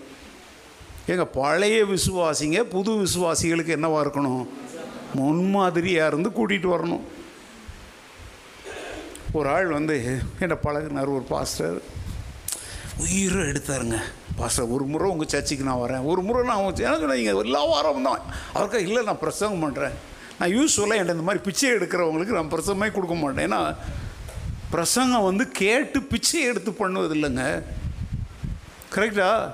எந்த பூவாவது என் மனத்தை பார், நான் கொஞ்சம் டேஸ்ட் பண்ணிப்பார், என்னை வாங்கிக்கணும்னு எந்த பூவாவது சொல்லுவாங்க. பூவினுடைய அழகு மனத்தை பார்த்து நாம் அதை விலை கொடுத்து விரும்பி வாங்குகிறோம். கரெக்டா? நான்லாம் சொல்கிறேங்க, ஆண்டுடைய கிருபையில் இத்தனை வருஷத்தில் யாருக்கிட்டே நான் வரேன் உங்கள் ஊருக்கு, எனக்கு உங்கள் சர்ச்சில் பிரசங்கம் பண்ணுறதுக்கு என்ன கொடுங்க? நெவர். இன்னும் மிச்சம் மீதி கொஞ்சம் உயிர் இருக்குது, அந்த உயிர் போகிற வரைக்கும் நான் அப்படி கேட்கவும் மாட்டேன். ஏன்னா கர்த்தர் எனக்கு ஒரு செய்தியை கொடுத்தால் அதை நான் எங்கே, ஒரு தபால்காரன்ட்ட ஒரு தபால் வந்தால் அதை எங்கே கொண்டு போய் சேர்க்கணும், அதில் என்ன எழுதியிருக்கோம், ஒரு அட்ரஸ் எழுதியிருக்கோம். தபால்காரன் வந்து என்கிட்ட ஒரு தபால் இருக்கு உங்களுக்கு வேணுமா அப்படின்னு கேட்டான்னா அவன் தபால்காரனாங்க திருட்டு போய் அவன் கரெக்டா, அதுக்கு அந்த தபால் யாருக்குரியது. அதை மாதிரி தேவன் என்னிடத்தில் கொடுத்துருக்கிற சத்தியத்தை எங்கே கொண்டு போய் சேர்க்கணும்னு அவர் வாசலை திறக்கிறாரோ அங்கே தான் போய் நான் சொல்ல முடியும். நானே வழியை போய் என்னை பற்றிலாம் சிலர் சொல்கிறாங்க, ஐயோ பயங்கரமாக இருப்போம், நம்ம போய் உட்கார்ந்தா கூட நம்மளை வந்து முன்னால் உட்காந்து ஒரு பத்து நிமிஷம், அது என்ன பத்து நிமிஷம் பேச விட்டா தான் ஒரு ஹவர் பேச, நீ பத்து நிமிஷம் பேச நமக்கு எப்படிங்க தெரியும் இவர் என்ன ஆள், இவர் பின்னணி என்ன, இவர் உபதேசம் என்ன. ஒரு தாத்தா ஞாபகம் இருக்கா அவங்களுக்கு, பழைய சேச்சில் வந்து அல்லாவும் ஏ பிதாவும் உண்டுன்றார், அதுக்கப்புறம் நான் சாவுற வரைக்கும் அவரை என் புல்பீட்டில் ஏற்றலை, ஊரெல்லாம் சொல்லிக்கிட்டு அலைஞ்சார் ஞாபகம் இருக்கா, கனிக்கு ஞாபகம் இருக்குது. ஏங்க இந்த புல்பீட்டில் வந்து நின்றுக்கிட்டு அல்லாவும் பிதாவும் ஒன்றுனா நான் என்ன கேண போயிடலாம், இதெல்லாம் கேட்டுக்கிட்டு அந்த அவர் என்ன கேட்குறாத்தையுமா, எனக்கு மாதத்தில் ஒரு சண்டே கொடுத்துருங்க பாஸ்டர், அப்புறம் எனக்கு எதுக்கு சண்டே ஆண்டவர் கொடுத்தாரு. இந்த மாதிரி லூசுத்தனம், வயசில் மூத்தவராக இருக்கலாங்க, சத்தியத்தில் வளரலையே, சாகுற வரைக்கும் எனக்கு விரோதமாக எவ்வளோ தீமை செய்ய முடியுமோ அவ்வளோ செஞ்சாருங்க. ஐ நான் அதை பற்றி கவலையே படல. அந்த ஒரு மனிதன் முக்கியமா, கர்த்தர் எனக்கு கொடுத்த மந்தை முக்கியமா. இந்த ஆள் சொல்கிற பார்த்தீங்களா, எனக்கும் என்ன செய்யணும், இது ரொம்ப குடைச்சல், இந்த காதுக்குள்ளே பூச்சி போச்சுன்னா குடையும் பார்த்தீங்களா, நம்ம தண்ணியை ஊற்றி பார்ப்போம், எண்ணெயை ஊற்றி பார்ப்போம், விடாது அது அத்த மாதிரி குடைகிறாரேன்னு சொல்லிவிட்டு ஒரு சண்டே என்ன பண்ணிட்டேன், சரி பிரசனம் பண்ணுங்கள், எனக்கு தான் நம்ம என்ன பண்ணாலும் நம்ம சமாளிச்சிக்கலான்னு சொல்லி விட்டேங்க. அவர்கிட்ட நான் சொன்னது வந்து அரை ஹவர் பேசுங்க அப்படின்னு சொன்னேன். இவர் பிரசங்கமே அரை ஹவரில் இன்னும் ஆரம்பிக்கலை, என்னென்னத்தையோ அவர் அங்கே போகிறார் இங்கே போகிறார், கதை சொல்கிறார், துள்ளுறார், குதிக்கிறாரு. அப்புறம் வந்து நான் பின்னாடிலேருந்து இப்படி தட்டினேன், இன்னொரு பாஞ்சு நிமிஷம் பாஸ்டர் அப்படின்னாரு. நான் சொன்ன பாஞ்சு நிமிஷத்தில் முடியுங்க அப்படின்னு, அப்படின்னா நாற்பத்தஞ்சு நிமிஷம் முடியலை, ஒரு ஹவராச்சு முடியலை. நானும் ஒவ்வொரு பேப்பரை எழுதி எழுதி வைக்கிறேன், பார்த்துட்டு பார்த்துட்டு வச்சுட்டு, ஏன்னா அவருக்கு தெரியும் நீ செத்தாலும் இன்னொரு முறை இங்கே வர முடியாது, கிடைச்ச வாய்ப்பு என்ன செய்யக்கூடாது, விட்டுறக்கூடாது அப்படின்ட்டு. ஞாபகம் இருக்கா தம்பி உனக்கு, ஒரு குள்ளமாக ஒரு ஆள் வரு ஏங்க ஆய கலைகள் அறுபத்தி நாலு அசிங்கங்களையும் கற்று வச்சுருக்கிறார். திடீர்னு சொன்னார் பாருங்க, அது இதை விட சின்ன சேர்ச்சி, அப்படியே கேட்குறாரு பச்சை சேலை கட்டியிருக்கிற ச நம்ம சேர்ச்சில் நடந்தது சொல்கிறேங்க, அந்த தூணுக்கு பக்கத்தில் அவங்க பச்சை சேலை கட்டியிருந்தாங்களான்னு எனக்கு ஒரு ஆள் கிரிஜாவாக கூட இருக்கலாம், யாருக்கு கிடையாது. அதை சொல்லும்போது கண்ணை மூடிக்கிறார், நான் நினச்சேன் கண்ணை திறந்து சொல்கிறதுக்கு பயம் போல இருக்குன்னு, அடிக்கடி விழுந்துருமான். அதை விட அவர் ஒரு சொன்னார், ஒரு சகோதரியை குறித்து கர்த்தர் சொல்லுகிறார், நீ ஏதோ ஒரு காரியத்திற்காக அழுது ஜெபித்து கொண்டிருக்கிறாய், கர்த்தர் சொல்லுகிறார் இன்னும் ஆறு மாதம் கடித்து நீ கண்ணீர் வடிக்கிற அந்த காரியத்தில் உனக்கு விடுதலை தருவேன் என்று கர்த்தர் சொல்லுகிறார். அப் அதுக்கும் கைத்தடுற லூஸுங்க நம்ம சர்ச்சில் இருந்துச்சுங்க. இப்போ கூட அப்படி யாராவது வந்து சொன்னால் கைத்தடுறவங்க இன்னும் இருக்கிறீங்க. இப்போ எப்படியோ கடைசி முடிக்க வச்சுட்டு, ஞாபகம் இருக்கா பழைய சர்ச்சில் ஒரு ஸ்க்ரீன், துணி மாதிரி ஒரு ஸ்க்ரீன் போட்டிருப்பேன், அது உள்ளே எனக்கு ஆஃபீஸ் இருக்கும், உள்ளே கூட்டிகிட்டு போனேன், உட்கார வச்சுட்டு கேட்டேன், இப்போ தீர்க்க தரிசனம் சொன்னீங்களே, இப்போ அந்த அம்மா கண்ணீர் வடிச்சிக்கிட்டு இருக்கிறாங்க, ஏங்க இப்போ அந்த பிள்ளைக்கு பசிக்குது, எப்போ சோறு கொடுக்கணும், அப்போவே கொடுக்கணும், பிரியாணி கொடுக்கலனாலும் ஒரு பண்ணையாவது வாங்கி கொடுத்து இதை சாப்பிட்டுக்கிட்டு அம்மா என்ன பண்ணிடுறேன். அது நம்ம வந்து லிமிட்டட் பீப்புள், ஆண்டவர் அப்படி இல்லை, இல்லாதவைகளை இருக்கிறவைகளை போல அழைக்கிறவர். ஐந்து அப்போ ரெண்டு மீனை கொண்டு அந்த இடத்துல அப்போவே பல்லாயிரம் பேரை போஷித்தவர். அல்லேலூயா. நான் கேட்டேன், இது என்னையா தீர்க்க தரிசனம்? அப்போது இன்னும் ஆறு மாதம் சாவடி மகளே நான் ஆண்டவர் சொல்கிறாரா? சொல்லுங்கள் நீங்கள். இப்போ தீர்க்க தரிசனத்தை அதான் பைபிள் சொல்ல, ஆவிகள் என்ன செய்யணும்?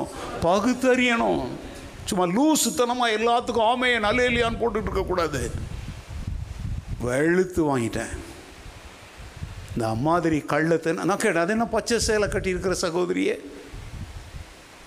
இப்போ பாருங்கள், பச்சைன்னு சொல்லி இப்போ நீங்களே பாருங்கள், ஏதாவது ஒரு கலர் பச்சை இருக்குது. நான் அவங்க இதில் பச்சை இருக்குது, இந்த அவங்க இதில் பச்சை இருக்குது, நான் அவங்க இதில் பச்சை இருக்குது, அந்த அங்கே ஒருத்தங்க அவங்க இதில் எல்லாம் கொஞ்சமாவது பச்சை இருக்கும். இந்த அந்த பழனி போட்டுருக்குற அந்த இதில் மாஸ்கில் கூட பச்சை இருக்குது. நல்லா கவனிங்க, சில சமயத்தில் சிலரை என்கிட்ட ஆண்டவர் கொண்டு வர்றதுக்கு இங்கே எதுக்கும் கற்றுக் கொடுக்குறதுக்கு இல்லை, அவங்க கற்றுக்கிட்டு போகிறதுக்கு. நான் சொன்னேன், இன்னும் ஒரு முறை எங்கேயாவது போய் இந்த சபைகளுக்குள்ளே நுழைஞ்சி இந்த மாதிரி குள்ள நெறி வேலைலாம் என்ன செய்யக்கூடாது செய்யக்கூடாது அதுக்கப்புறம் என் வாழ்க்கையில் நான் அவரை பார்க்கவே இல்லைங்க. நான் இதை எதற்காக இந்த இடத்துல நான் சொல்கிறேன், நல்லா கவனிச்சுக்கோங்க. இந்த விடுதலையை தேவ் அதான் அந்த முள்ளும் அது என்ன ஆறு மாதங்களுக்கு இப்போ கண்ணீர் வடிச்சிட்டு இருக்காங்கன்னு சொல்கிறாரு. இப்போ இங்கே நீங்கள் யாருமே கண்ணீர் வடிக்கல, கண்ணீர் போ கண்ணில் வரல, உங்கள் உள்ளத்தில் கண்ணீர் இல்லை இருக்குது. யான் இல்லை, எல்லாருக்கும் இருக்குது. இல்லைனாலும் இருக்கிற மாதிரி நடிக்கவா செய்வீங்க, ஒன்றும் இல்லாத பிரச்சனையை கூட பெருசாக்குவீங்க. என்ன சொல்லுவீங்க தெரியுமா, ஃபேன் காற்று எனக்கு ஒத்துக்கல, எங்கள் வீட்டுக்கார்ட்ட ஏசி கேட்குற மாதிரி தர மாட்டுறார், அது கூட ஒரு கண்ணீர் வடிச்சிக்கிட்டு தான் சொல்லுவீங்க. ஏங்க நல்லா கவனிங்க, மெய்யாகவே நாவீர்கள் அப்படின்னா அர்த்தம் என்ன தெரியுமா? தேவன் பேசுகிறாருன்னா இப்போ நான் கேட்குற பைபிளே படிக்கிறோம். இன்னைக்கு நான் இப்போ வந்து எல்லாத்தையும் விட்டு திருப்பி இன்னொரு முறை அப்போஸ்தலர் படிச்சுட்டு இருக்கிறேன். அந்த தேவ அவங்கள வந்து ஜெயிலில் கொண்டு போய் போடுறாங்க. மறுநாள் காலையில் அவங்க ஏற்கனவே தேவதூதர்களால் விடுவிக்கப்பட்டு ஆலயத்தில் வந்து பிரசவம் பண்ணிகிட்டு இருக்கிறாங்க. இவங்க போய் ஜெயிலில் போய் அவங்கள கூட்டிகிட்டு வாங்கடான்னா அங்கே கதவுலாம் பூட்டினது பூட்டின மாதிரியே இருக்குது. வாசல் காவலாளர்கள்லாம் நிற்கிறவன் அப்படியே தான் நிற்கிறான். இவங்க கதவை திறந்து உள்ளே பார்த்தா யாரை காணும்? அப்போஸ்தலர்களை காணும். உடனே அவங்க வந்து சேனை தலைவனுக்கும் பிரதான ஆசாரியர் மற்றவங்களுக்குலாம் இந்த மேட்ரு சொல்கிறாங்க. என்னது ஆச்சரியங்க, பாரு கதவெல்லாம் பூட்டி தான் இருக்குது, வாசல் காவலாளர்லாம் அப்படி தான் நிற்கிறாங்க. ஆனால் நைட்டில் நம்ம உள்ளே அரெஸ்ட் பண்ணி போட்டோம் அவங்கள. அப்போ இன்னொருத்தன் ஓடி வரும், ஐயோ அவங்க அங்கே தேவாலயத்துலேருந்து எல்லாருக்கும் என்ன பண்ணிகிட்டு இருக்கிறாங்க. காலையில் தினம் படிக்கும்போது ரொம்ப இன்ட்ரெஸ்டிங்காக அது என்ன பாருங்க, அந்த இடத்துல என்ன நடக்குது தெரியுமாங்க. கடைசி அவங்கள ரொம்ப பௌ சேனை தலைவனை அனுப்புகிறாங்க. நாலு அஞ்செல்லாம் படிச்சு பாருங்க அப்போ சிலரில். அவன் என்ன பண்ணுறான்னா, நம்ம போய் வம்பு ஏதாவது பண்ணால் ஜனங்கள் நம்மள என்ன அடிப்பாங்க, கல்லால் அடிப்பாங்கன்னு பயந்து போய் நைஸாக பேசி கூட்டிகிட்டு வர்றோம், பலவந்தம் பண்ணாமல்.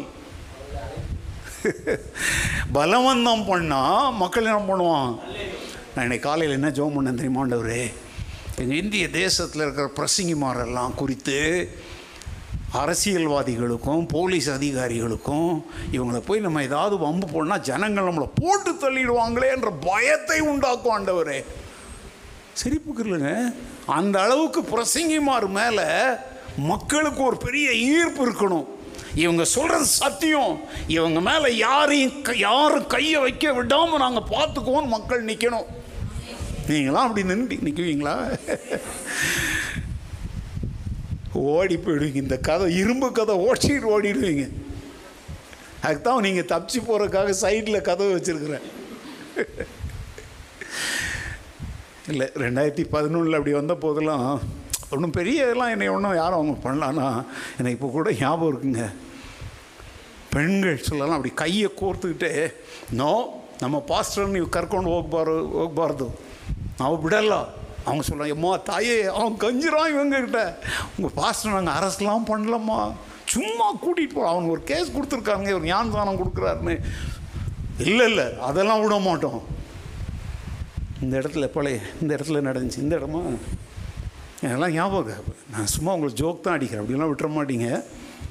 அதுக்காக நீங்கள் விட்டுற மாட்டீங்கன்னு உங்களையே நான் நம்பிக்கிட்டு இருக்கல. ஆனால் நல்லா கவனிச்சுக்கோங்க, தேவனால் பயன்படுத்தப்படுகிற பாத்திரங்களை பாதுகாப்பாக வச்சிக்கிறது யார் கையில் இருக்குது? எங்க ஆடுகளை மெய்ப்பன் பாதுகாக்கிற மாதிரி மெய்ப்பனையும் ஆடுகளை என்ன செய்யணும், அந்த அறிவும் உங்களுக்கு இருக்கட்டும். அதனால் அவருக்கு என்னப்பா பாஸ்டருக்கு என்ன அப்படின்லாம் நீங்கள் அப்படின்லாம் நிறைய இப்போ இன்றைக்கி ராகம் எழுக்கிறீங்க.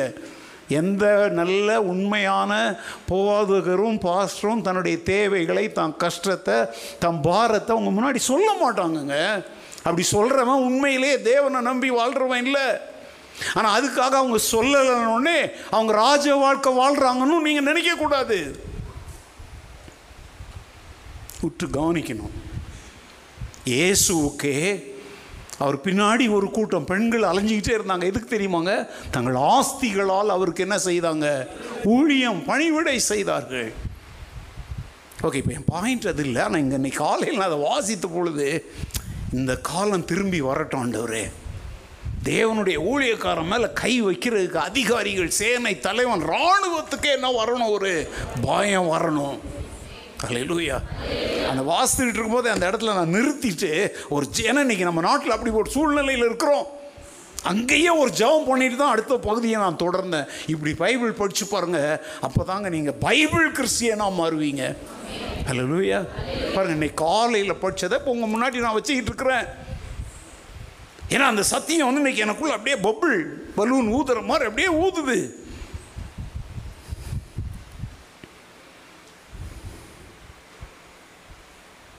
விடுதலை,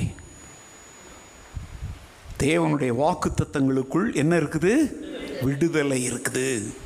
கொலோசையர் மூன்று இருபத்தி நாலு பாருங்க. Colossians chapter three verse twenty four. சீக்கிரம், கொலோசையர் மூணு இருபத்தி நாலு. எதை செய்தாலும் அதை மனுஷர்களுக்கு என்று செய்யாமல் கர்த்தர்க்கென்றே மனப்பூர்வமாய் செய்யுங்கள். அடுத்தல அதில் இந்த வசனம் இருக்கா? கிறிஸ்துவை சேவிப்பதினாலே சுதந்திரமாகிய பலனை பெறுவீர்கள் என்று அறிந்து இருபத்தி மூணு மூணு மூணு இருபத்தி மூணு நீங்கள் கர்த்தராகிய கிறிஸ்துவை சேவிக்கிறதினாலே சுதந்திரமாகிய பலனை கர்த்தராலே பெறுவீர்கள் என்று அறிந்து எதை செய்தாலும் அதை மனுஷர்களுக்கு என்று செய்யாமல் கர்த்தர்க்கென்றே மனப்பூர்வமாய் செய்யுங்கள். பாருங்க, எதை செய்தாலும் அதை எப்படி செய்யணும்னு சொல்கிறாரு. ஓகே, ஆனால் அதுக்கு முன்னாடி என்ன சொல்கிறா தெரியுமா? அவரை சேவிப்பதினாலே சுதந்திரமாகிய பலனை கர்த்தராலே, அந்த சுதந்திரமாகிய பலனை மனுஷன்ட்ட இருந்து பெறுவோம் இல்லை, யார்கிட்டருந்து பெறுவோம்? கர்த்தராலே பெறுவோம் என்று அறிந்து எதை செய்தாலும் எப்படி செய்யணும்? புரியலை உங்களுக்கு? எதை செய்தாலும் மனப்பூர்வமாக செய்யுங்க. ஆனால் இதற்குரிய சுதந்திரமாகிய பலனை யார்கிட்டருந்து நான் பெறுவேன்? பாஸ்டர் எனக்கு என்ன செஞ்சார்? இந்த சர்ச்சு எனக்கு என்ன செஞ்சது? எங்க பாஸ்டரும் சர்ச்சு ஒன்றும் செய்ய மாட்டாங்க, கர்த்தர் செய்வார். நீ பாஸ்டருக்கு சேவை செய்கிற, சர்ச்சுக்கு சேவை செய்கிற.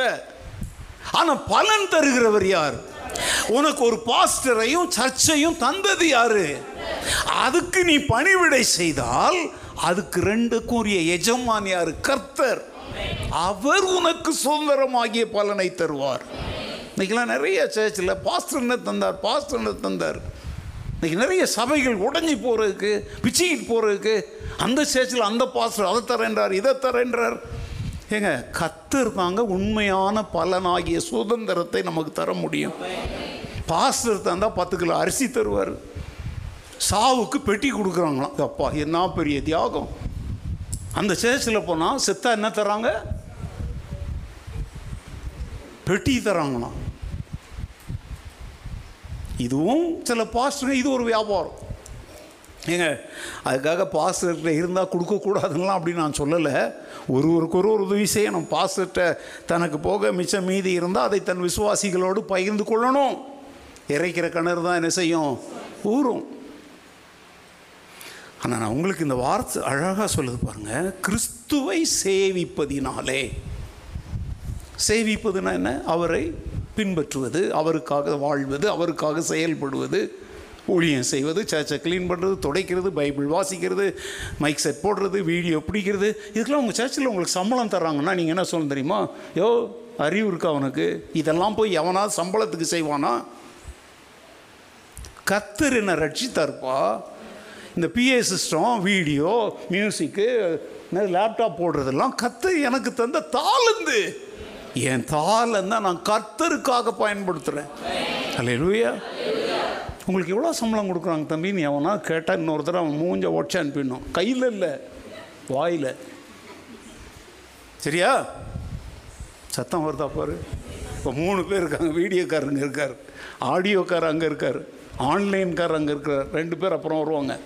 எல்லாருக்கும் சொல்கிறேன், விழுந்து விழுந்து போய் செய்கிறீங்களடா.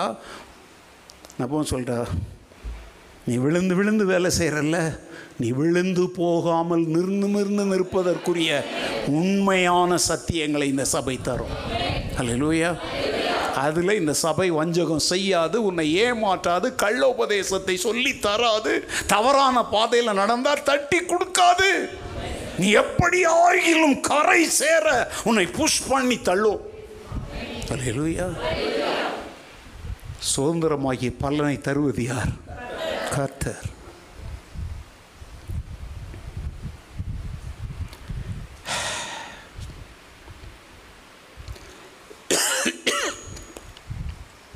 ரெண்டே ரெண்டு வசனத்தை வாசித்து நம்மளை வீட்டுக்கு அனுப்ப விரும்புகிறேன். இந்த புதிய சுதந்திரத்தில் விடுதலை இருக்குதுன்னு சொன்னேன் இல்லையா, இதுக்குள்ள ஆசீர்வாதமும் இருக்குது. என்ன வசனம் வாசிங்க? ஒன்று ராஜாக்கள் எட்டு ஐம்பத்தி ஆறு. First Kings chapter eight verse fifty six.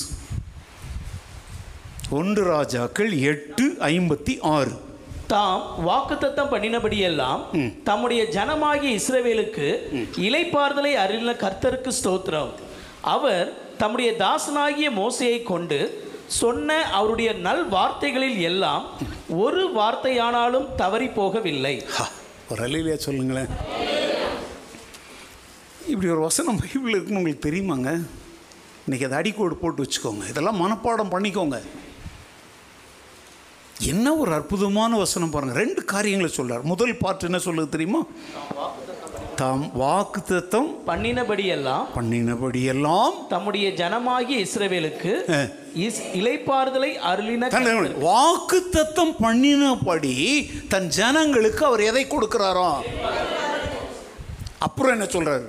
அவர் தம்முடைய தாசனாகிய மோசேயை கொண்டு சொன்ன அவருடைய நல் வார்த்தைகளில் எல்லாம் ஒரு வார்த்தையானாலும் தவறி போகவில்லை. அல்லேலூயா. இதைத்தான் புதிய ஏற்பாட்டில் சொல்றாரு. இந்த புத்தகத்தில் உள்ள ஒரு வார்த்தையோ ஒரு எழுத்தோ அந்த எழுத்தில் உள்ள ஒரு உறுப்போ என்ன செய்யாது? மோசேயை கொண்டுதான வாக்கு தத்தங்கள், உடன்படிக்கைகள், பிரமாணங்கள் ஆண்டவர் கொடுத்தாரு. அதை பற்றி இங்கே என்ன சொல்கிறாங்க தெரியுமாங்க? அதில் ஒரு வார்த்தை கூட என்ன செய்யாது? தவறி போகாதுன்னா பொய்யா போகாது, அது அப்படியே நிறைவேறும். சொன்னது யார் மூலம்தான்? மோசே மூலம்தான். ஆனால் சொன்னவர் யார்? சிலர் சொல்றாங்க, கடவுளா பைபிள் எழுதினார், மத்தேயு தானே எழுதினார். ஆமாங்க, மத்தேயு தான் எழுதினார். ஆனால் மத்தேயு சொந்தமாக உட்கார்ந்து இப்படி யோசித்து கற்பனை பண்ணி கண்ணதாசன் மாதிரி ஒரு கோப்பையில் என் குடிப்புன்னு தண்ணி அடிச்சுக்கிட்டு எழுதலை. தேவனுடைய பரிசுத்த மனுஷர்கள் பரிசுத்த ஆவியினாலே ஏவப்பட்டு எழுதினார்கள்னு பைபிள் சொல்லுது. They were inspired by the Holy Spirit. They were holy men.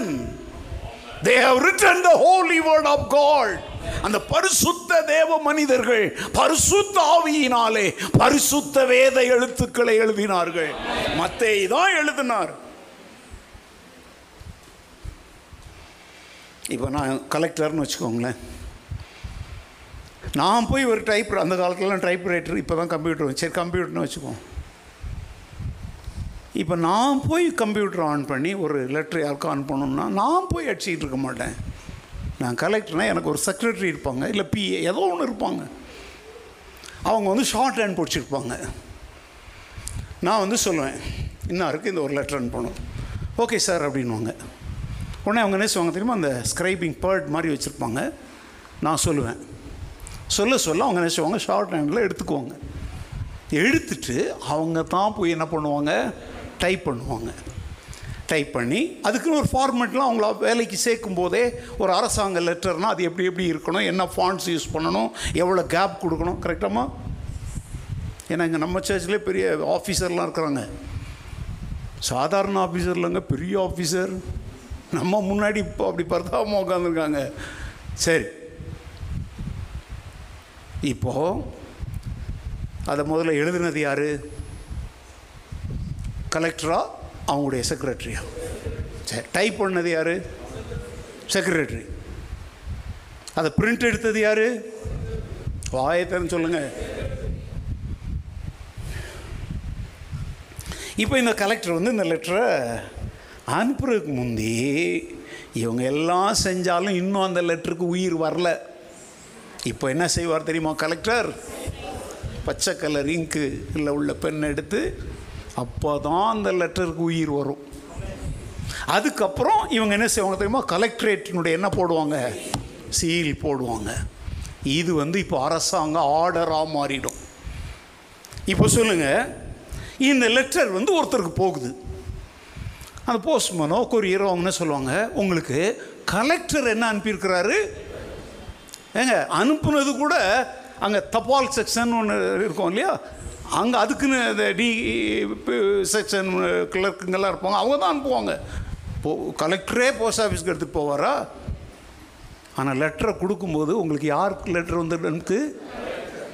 அதே மாதிரி தான் மத்தேயு, மார்க்கு, லூக்கா, யோவான், பவுலு, பேதுரு இவங்கெல்லாம் யார் தெரியுமா, இந்த பிஏ மாதிரி, செக்ரட்டரி மாதிரி. ஆனால் அந்த வார்த்தைகள் அவங்க மனசுலேருந்து வரல, யார் மனசுலேருந்து வந்துச்சு?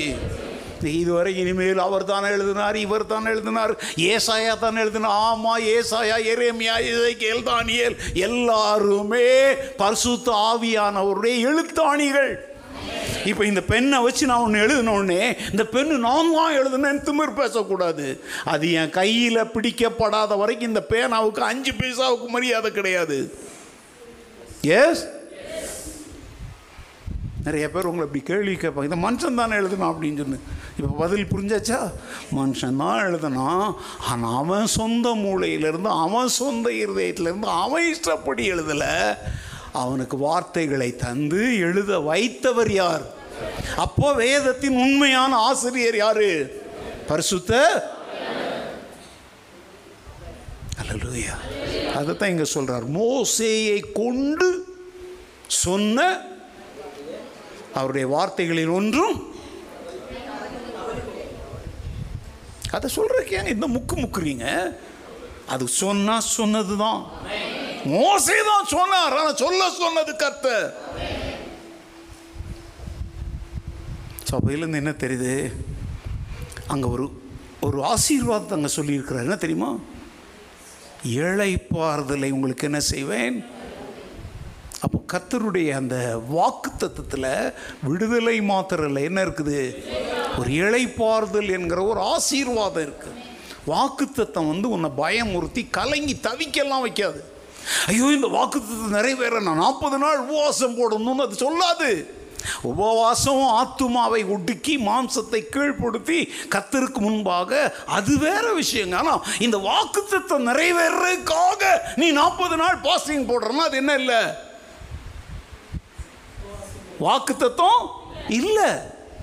இப்போ அரசாங்கம் ஒரு சொல்கிறாங்க, சம்பள கமிஷன் அது இதுன்னு என்ன சொல்கிறோம், ஆனால் செய்ய மாட்டோம். உடனே இவங்க அரசாங்க வேலையாட்கள்லாம் என்ன போடுவாங்க, ஸ்ட்ரைக் பண்ணுவாங்க, பஸ் அடித்து உடைப்பாங்க, ரோட்டில் உட்காந்து மறியல் பண்ணுவாங்க, உண்ணாவிரதம் இருப்பாங்க இல்லையா. அப்போ கூட சில சமயம் கவர்மெண்ட் என்ன செய்யாது, விட்டு கொடுக்காது. ஏங்க கவர்மெண்ட் தான் சொல்லிச்சு, ஆனால் இப்போ அதை நிறைவேற்றுறதுக்கு அவன் முடி முடிக்கிறான் செய்ய மாட்டேங்கிறான். இவன் அதை என்ன செய்ய போகிறான், போராடி தான் என்ன செய்ய வேண்டியிருக்குது. நான் சொல்கிறேன், கர்த்தருடைய வாக்குத்தத்தம் நிறைவேறதுக்காக நான் ஒரு வாரம் பாஸ்டிங் இருக்கிறேன், நாற்பது நாள் பாஸ்டிங் இருக்கிறேன்னு யாராவது சொன்னால் அவங்க வேதத்தை இன்னும் சரியாக என்ன செய்யலை, அறியலை. ஏன்னா கர்த்தர் சொல்லும் பொழுது நல்லா கொஞ்சிக்கோங்க, அதில் இளைப்பாறுதலையும் சேர்த்து தான் வச்சிருக்கிறார். நீ அதை விசுவாசித்தாலே போதும், ஆத்துமாவுக்கு ஒரு இளைப்பாறுதல் கிடைக்கும். அல்லேலூயா. யோபுவுக்கு ஒரு இளைப்பாறுதல் கூட இல்லைங்க. அந்த பரிதாபமான நிலைமையில் அவன் சொல்கிறான், அவர் எனக்கு குறித்திருக்கிறதே. நான் போகும் பாதையை அவர் அவர் என்னை சோதித்த பின் நான் சுத்த பொன்னாக. ஆனால் அவன் அதெல்லாம் சொல்லும் பொழுது அவன் ஆத்துமாவில் சரீரத்தில் ஏதாவது அவனுக்கு இளைப்பாறுதல் இருந்துச்சாங்க? நல்ல சாப்பாடு, நல்ல துணி, நல்ல தூக்கம் ஏதாவது இருந்துச்சா? பரிதாபமான. ஆனால் அவன் ஆத்துமாவில் ஒரு இளைப்பாறுதலை பாருங்கள். அது கூடவே சொல்கிறான், என் மீட்பர். அல்லேலூயா. இதுதாங்க இளைப்பாறுதல். ஆண்டவர் சொல்கிறாரு அவனுடைய நண்பர்களை பார்த்து, என் தாசனாகிய யோபு என்னை குறித்து நிதானமாய் பேசின மாதிரி நீங்கள் என்ன செய்யலை? பேசலை. முதல் அதிகாரத்திலேயே சொல்லுது, இவைகள் எல்லாவற்றிலும் யோபு தன் உதடுகளால் என்ன செய்யலை?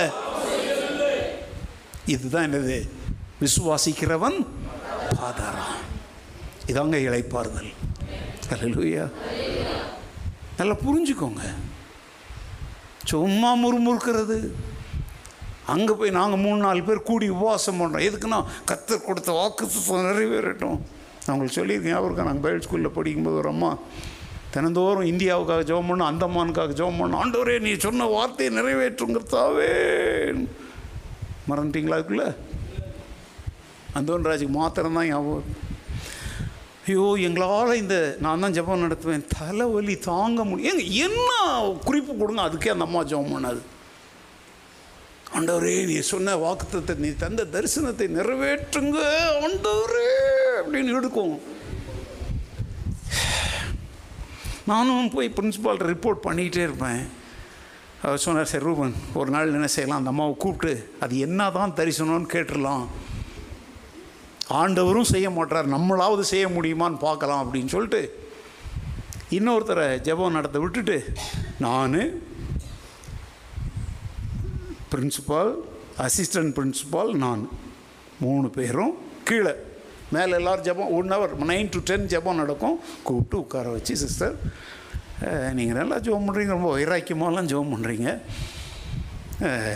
ஆனால் நீங்கள் வந்து எப்போதுமே நாங்கள் சொல்கிற குறிப்புக்கு என்ன பண்ண மாட்டேங்கிறீங்க, ஜெபம் பண்ண மாட்டேறீங்க, எப்போ பார்த்தாலும் அழுவுறீங்க, கண்ணீர் விடுறீங்க, ஆண்டவர்கிட்ட ஒன்றே ஒன்று தான் கேட்குறீங்க, ஆண்டவரே நீ சொன்னதையும் காட்டினதையும் செய்யும் அப்படின்னு கேட்குறீங்களே. ஆண்டவர் என்ன காட்டினார் சிஸ்டர்?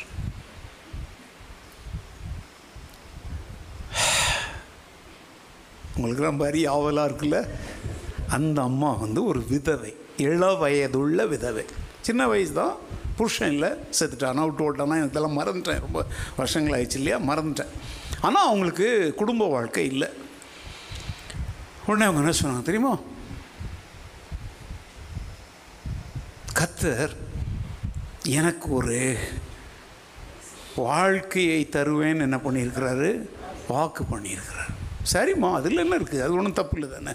ஒரு ஏழ வயதுள்ள விதவை தனியாக வாழ்ந்த உலகத்தில் அலோகலப்படுறதை விட யாரையாவது ஒருத்தர் திருமணம் பண்ணிட்டு வாழ்கிறதுல ஒன்றும் தப்பு இல்லை, அதெல்லாம் ஒன்றும் தப்பு இல்லை. சரி, காட்டினார் காட்டினாருங்களா, என்னத்தை காட்டினார்? அப்போ அவங்க சொல்கிறாங்க, ஆண்டவர் ஒருத்தரை எனக்கு காட்டினார் அப்படின்னாங்க. சரி, அவர் எங்கே இருக்கிறார் அப்படின்னு கேட்டோம். அங்கே மூணு பேர் இருக்கிறோம், நான், அசிஸ்டன்ட் பிரின்சிபால், பிரின்சிபால், பிரின்சிபாலுக்கு கல்யாணம் ஆகி ரெண்டு பிள்ளை இருக்குது. அங்கே கல்யாணம் ஆகாத ரெண்டே பேர், அவரும் நானும் தான். உடனே அந்த அம்மா அப்படி கூலாக சொல்கிறாங்க, இந்த ரூமில் தான் இருக்கிறாங்க அப்படின்னாங்க. ஏங்க எப்படி இருந்திருக்கோன்னு கொஞ்சம் யோசிச்சு பாருங்கள். எனக்கு ரொம்ப பதட்டம்லாம் இல்லை, ஏன்னா நான் அந்தமான் ஓடி போகிறதுக்கு ரெடியாக உட்காந்துட்ருக்குறேன். கொஞ்சம் வயசு கூட கொஞ்சம் கம்மி தான். அவர் தான் ரொம்ப திருமண வயசில் இருக்கிறார். அவர் விட்டது யாரு? ஐயோ தான் இல்லை, என்னெல்லாம் கர்த்தர் காமிச்சிருக்கவே மாட்டார்னு ஆரம்பிச்சிட்டார் அவர். ஜிம் கல்யாணத்துக்கு வந்திருந்தார் அவர், ஒரு டார்க் கலரில் ஒரு சஃபாரி போட்டுக்கிட்டு, கருப்பாக ஒருத்தர், உயரமாக அவர் தான். இந்த அம்மாவில் உடனே இல்லை இல்லை உங்களை தோட்ட ஒரு காட்டினார், நான் தப்பிச்சேன், அவர் அவர் ரெண்டு பிள்ளைங்க உள்ளவரில் தப்பிச்சிட்டாரு. எங்கள் பிரின்சிபாலாக அவர் ரொம்ப பெரிய நக்கல்வாதி, அவர் அவர் கைகொட்டி சிரிக்கிறார். இந்த அம்மா சொல்கிறாங்க, இல்லை கர்த்தர் உங்களை தான் காட்டினார். இன்னைக்கு நிறையா லூஸுங்க இப்படி தாங்க அலையுது. அந்த லூசுங்கெல்லாம் சொல்லும்போது கோவப்படாதீங்க. இதெல்லாம் கோபத்தில் சொல்கிறது இல்லை, அவங்களுடைய அறிவீனத்தை உணர்த்து இப்படிப்பட்ட வார்த்தைகளை சொன்னாலாவது உணர்வாங்களான்னு தான் சொல்கிறோம். ஏங்க அதுக்கப்புறம் என்னாச்சு தெரியுமா? சிரிச்செல்லாம் அவர் முடிச்சுட்டு சிஸ்டருங்க பாருங்கள், கர்த்தர் ஒரு காரியத்தை சொன்னால் அதை ஒரு சைடாகவே, ஒரு தண்டவாளத்தில் ட்ரெயின் ஓடுமா, ரெண்டு தண்டவாளத்துலேயும் வண்டி உட்கார்ந்தா தானே ஓடும். அப்போது இவருக்கும் ஆண்டவர் அதை என்ன செய்யணும்? இப்போ கூட சொல்கிறாங்க, அந்த அம்மாவையே அந்த பாஸ்டர் கல்யாணம் பண்ணியிருந்தா கூட தப்பு இல்லை, ஏன்னா அவங்க நல்ல பக்தி உள்ளவங்க தான். ஆனால் இவங்களுக்கு அவர் மேலே ஒரு கண்ணு, அவ்வளோதான். அதுக்கு எதுக்கு கர்த்தர் சொன்னார்னு ஒவ்வொரு நாளும் ஜெபத்தை நாசம் பண்ணி ஆலோசனை சொன்னோன்னே அவங்க என்ன சொல்கிறாங்க தெரியுமா? கர்த்தர் சொன்னதை நான் சொல்லிட்டேன், கீழ்ப்படியெல்லாம் கர்த்தர் உங்களை அடிப்பாருன்றாங்க.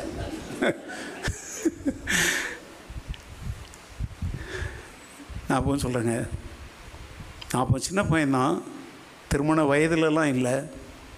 பிரின்ஸிபாலும் அசிஸ்டண்ட்டும் என்ன என்ன சொன்னாங்க தெரியுமா? ரூபன், நீ தான்ப்பா இதை சரிப்படுத்தணும், நீ என்ன செய்வே எங்களுக்கு, நீ என்ன முடிவு எடுத்தாலும் எங்களுக்கு கவலை இல்லை அப்படின்னு சொல்லிட்டு என் கையில் பொறுப்பை ஒப்படைச்சிட்டாங்க. நான் வந்து அவங்களுக்கு எவ்வளோ பேசினேன், ஆலோசனை சொன்னேன், அவங்க கேட்கவே இல்லை. கடைசி நானே அவங்க சீட்டை கிழித்து பைபிள் ஸ்கூல்லேருந்து அனுப்பிட்டேன். வேறு வழியே இல்லைங்க. கலகம் உண்டாக்குகிற ஒரு கசப்பான வேரை உள்ளே வச்சுருந்தோன்னா அது இருக்கிற எல்லாரும் என்ன செய்யும்? ஏன்னா அது வந்து கோ எஜுகேஷன் வேறு, பசங்களும் படிப்பாங்க பொண்ணுங்களும் படிப்பாங்க. இப்போ நாளைக்கு ஒவ்வொருத்தையும் அப்புறம் எவன் என்ன உட்காந்து கூட ஒருத்திக்கு சொல்லுவா கர்த்தர் உன்னை காட்டினார்னு, அங்கே படிக்கிற ஒவ்வொரு பையனுக்கும் காட்டுவார். இதெல்லாம் அதனால் கசப்பான வேற ஆகானையும் ஆமானையும் துண்டிச்சு எடுத்த மாதிரி அங்கேயே என்ன பண்ணிடணும்? சான்ஸ் கொடுத்து பார்த்தேன். நான் சொன்னேன், மூணு நாள் டைம் தரேன், நாளைக்கு ஜெபத்தில் இதை பண்ணக்கூடாது. மறுநாள் பார்த்து ஆரம்பித்தேன், நான் வார்ன் பண்ணேன், இன்னும் ரெண்டு நாள் தான் இருக்குது. மூணாவது நாளும் அவங்க விடுற மாதிரி இல்லை. ஓகே சிஸ்டர், நீங்கள் உங்கள் சொந்த வழியில் போகலாம், இனிமேல் நீங்கள் இந்த பைபிள் ஸ்கூலுக்குள்ளே வரக்கூடாது, இந்த ஊழியத்தில் உங்களுக்கு என்ன இல்லை இடம் இல்லைன்னு சொல்லி லெட்டரை டைப் பண்ண வச்சு நானே கையெழுத்து போட்டு கொடுத்து அனுப்பிட்டேன். எதற்கு நான் இதை சொல்கிறேன் தெரியுமா? கர்த்தர் வாக்குத்தத்தம் கொடுத்தா இந்த அலையின், கடலின் அலை நுரை தடி கிடக்கு பார்த்தீங்களா, இந்த மாதிரிலாம் அது அலசடிப்பட வைக்காது, அது பொறுமையாக அப்படியே இருக்கும். அவர் எனக்கு குறித்திருக்கிறது என்ன செய்வார்? பாயிண்ட் புரிஞ்சுக்கிட்டீங்களா? மனதில் ஒரு நிச்சயமான ஆழமான உறுதி இருக்குங்க. அது இவரோ அவரோ இவங்களோ அவங்களோ இதுவோ அந்தமானோ அமெரிக்காவோ, கர்த்தர் சொன்னதை நிறைவேற்றுவார், அது ஏற்ற காலத்தில் நிறைவேறும். அந்த மனதில் என்ன இருக்கும்? ஒரு அந்த இளைப்பாறுதல்ங்கிறத சமாதானம் நான் சொல்கிறேன். தேவ சித்தத்தை அறிவது எப்படின்னு நாங்கள் கற்றுக் கொடுக்கும் பொழுது அந்த காரியத்தை குறித்து மனதில் என்ன இருக்கும்? ஒரு குழப்பம் இருக்காது, ரெண்டு மனசில் அலப்படிட்டு அலசடிப்பட்டுக்கிட்டு இருக்காது. ஒரு வசனத்தை சொல்லி அனுப்புகிறேன், எண்ணாகமம் இருபத்தி மூன்று பத்தொன்பது சீக்கிரம். எண்ணாகமம் இருபத்தி மூணு பத்தொன்பது. பொய் சொல்ல தேவன் ஒரு மனிதன் அல்ல, மனமாற அவர் ஒரு மனுபுத்திரனும் அல்ல. சொல்லுங்க எல்லாரும், எல்லாரும் அந்த வார்த்தையை சொல்லுங்க. பொய் சொல்ல, பொய் சொல்ல தேவன் ஒரு மனிதன் அல்ல, மனம் மாற. பள்ளிக்கூடத்தில் லீடர் சொல்ற மாதிரி சொல்லி கூட உங்களுக்கு, பொய் சொல்ல நீங்க சொல்லுங்க, தேவன் ஒரு மனிதன் அல்ல, மனம் மாற அவர் ஒரு மனுபுத்திரனும் அல்ல, அவர் சொல்லியும் செய்யாதிருப்பாரா, அவர் வசனித்தும் நிறைவேற்றாதிருப்பாரா. நீங்க சொல்லுங்க. இல்லை இல்லை இல்லை, இந்த கேள்விக்கு பதில் இப்போ அத்தனையும் கேள்வி இல்லையா? இப்போ பதில் சொல்லுங்க. அவர் பொய், அவர் பொய் சொல்ல மனிதனா, மனம் மாற அவர் மனுபுத்திரனா, அவர் சொல்லியும் செய்யாதிருப்பாரா, வாயினால வசனித்தும் நிறைவேற்றாதிருப்பாரா. நாளுக்கும் என்னதான் சொன்னீங்க? இல்லை தானே? அப்போ அவருடைய வாக்குத்தத்தங்களிலே ஒரு அமைதல், ஒரு சமாதானம், ஒரு மன நிறைவு இருக்கும். அல்லேலூயா. அதனால் கர்த்தர் வாக்குத்தத்தம் கொடுத்துட்டாருன்னு அதை நிறைவேற்றுறதுக்கு நீ முக்கிட்டாலே, அதை நீ பொருத்தனை காணிக்கலாம் அனுப்பிட்டு இருக்காத. வாக்குத்தத்தம் செய்தவர் நீ பொருத்தனை காணிக்க கொடுக்கலனாலும் செய்து முடிப்பார். ஓம் பக்கத்தில் நீ தோத்து போறவனா இருந்தாலும் கிரேஸ் மார்க் போட்டு உன்னை அவர் தூக்கி விடுவார். அதுக்காக பரீட்சையில் நீ எழுத போகிற பரீட்சையில் இல்லைப்பா, நான் சொல்கிறது ஆவிக்குரிய வாழ்க்கையின் பரீட்சையில். அல்லேலூயா. சோர்ந்து போகிறவர்களுக்கு ஒரு பலன் கொடுத்து, சத்துவம் இல்லாதவர்களுக்கு சத்துவத்தை. அதனால் இந்த ராத்திரி வேளையில் இங்கேருந்து போகும்போது எப்படி போங்க? இருதயத்தில் ஒரு இளைப்பாறுதலோடு போங்க. தேவனுடைய வாக்கு தத்தங்களிலே ஒரு சுதந்திரம் உண்டு, அந்த சுதந்திரத்திலே ஒரு விடுதலை உண்டு, அந்த விடுதலையில் என்ன உண்டு? ஒரு இதெல்லாம் மீட்கப்பட்ட தேவ ஜனங்களுக்கு தேவன் தந்திருக்கிற வாக்கு தத்தங்கள். மற்ற காரியங்களை வருகிற வாரங்களில் சந்திப்போம். நம்ம எல்லாம் எழுந்து நின்று ஆண்டவர் தந்த வார்த்தைகளுக்காக நன்றி சொல்லி ஜெபித்து நாம் கடந்து செல்வோம். கர்த்தர் உங்களை ஆசீர்வதிப்பார்.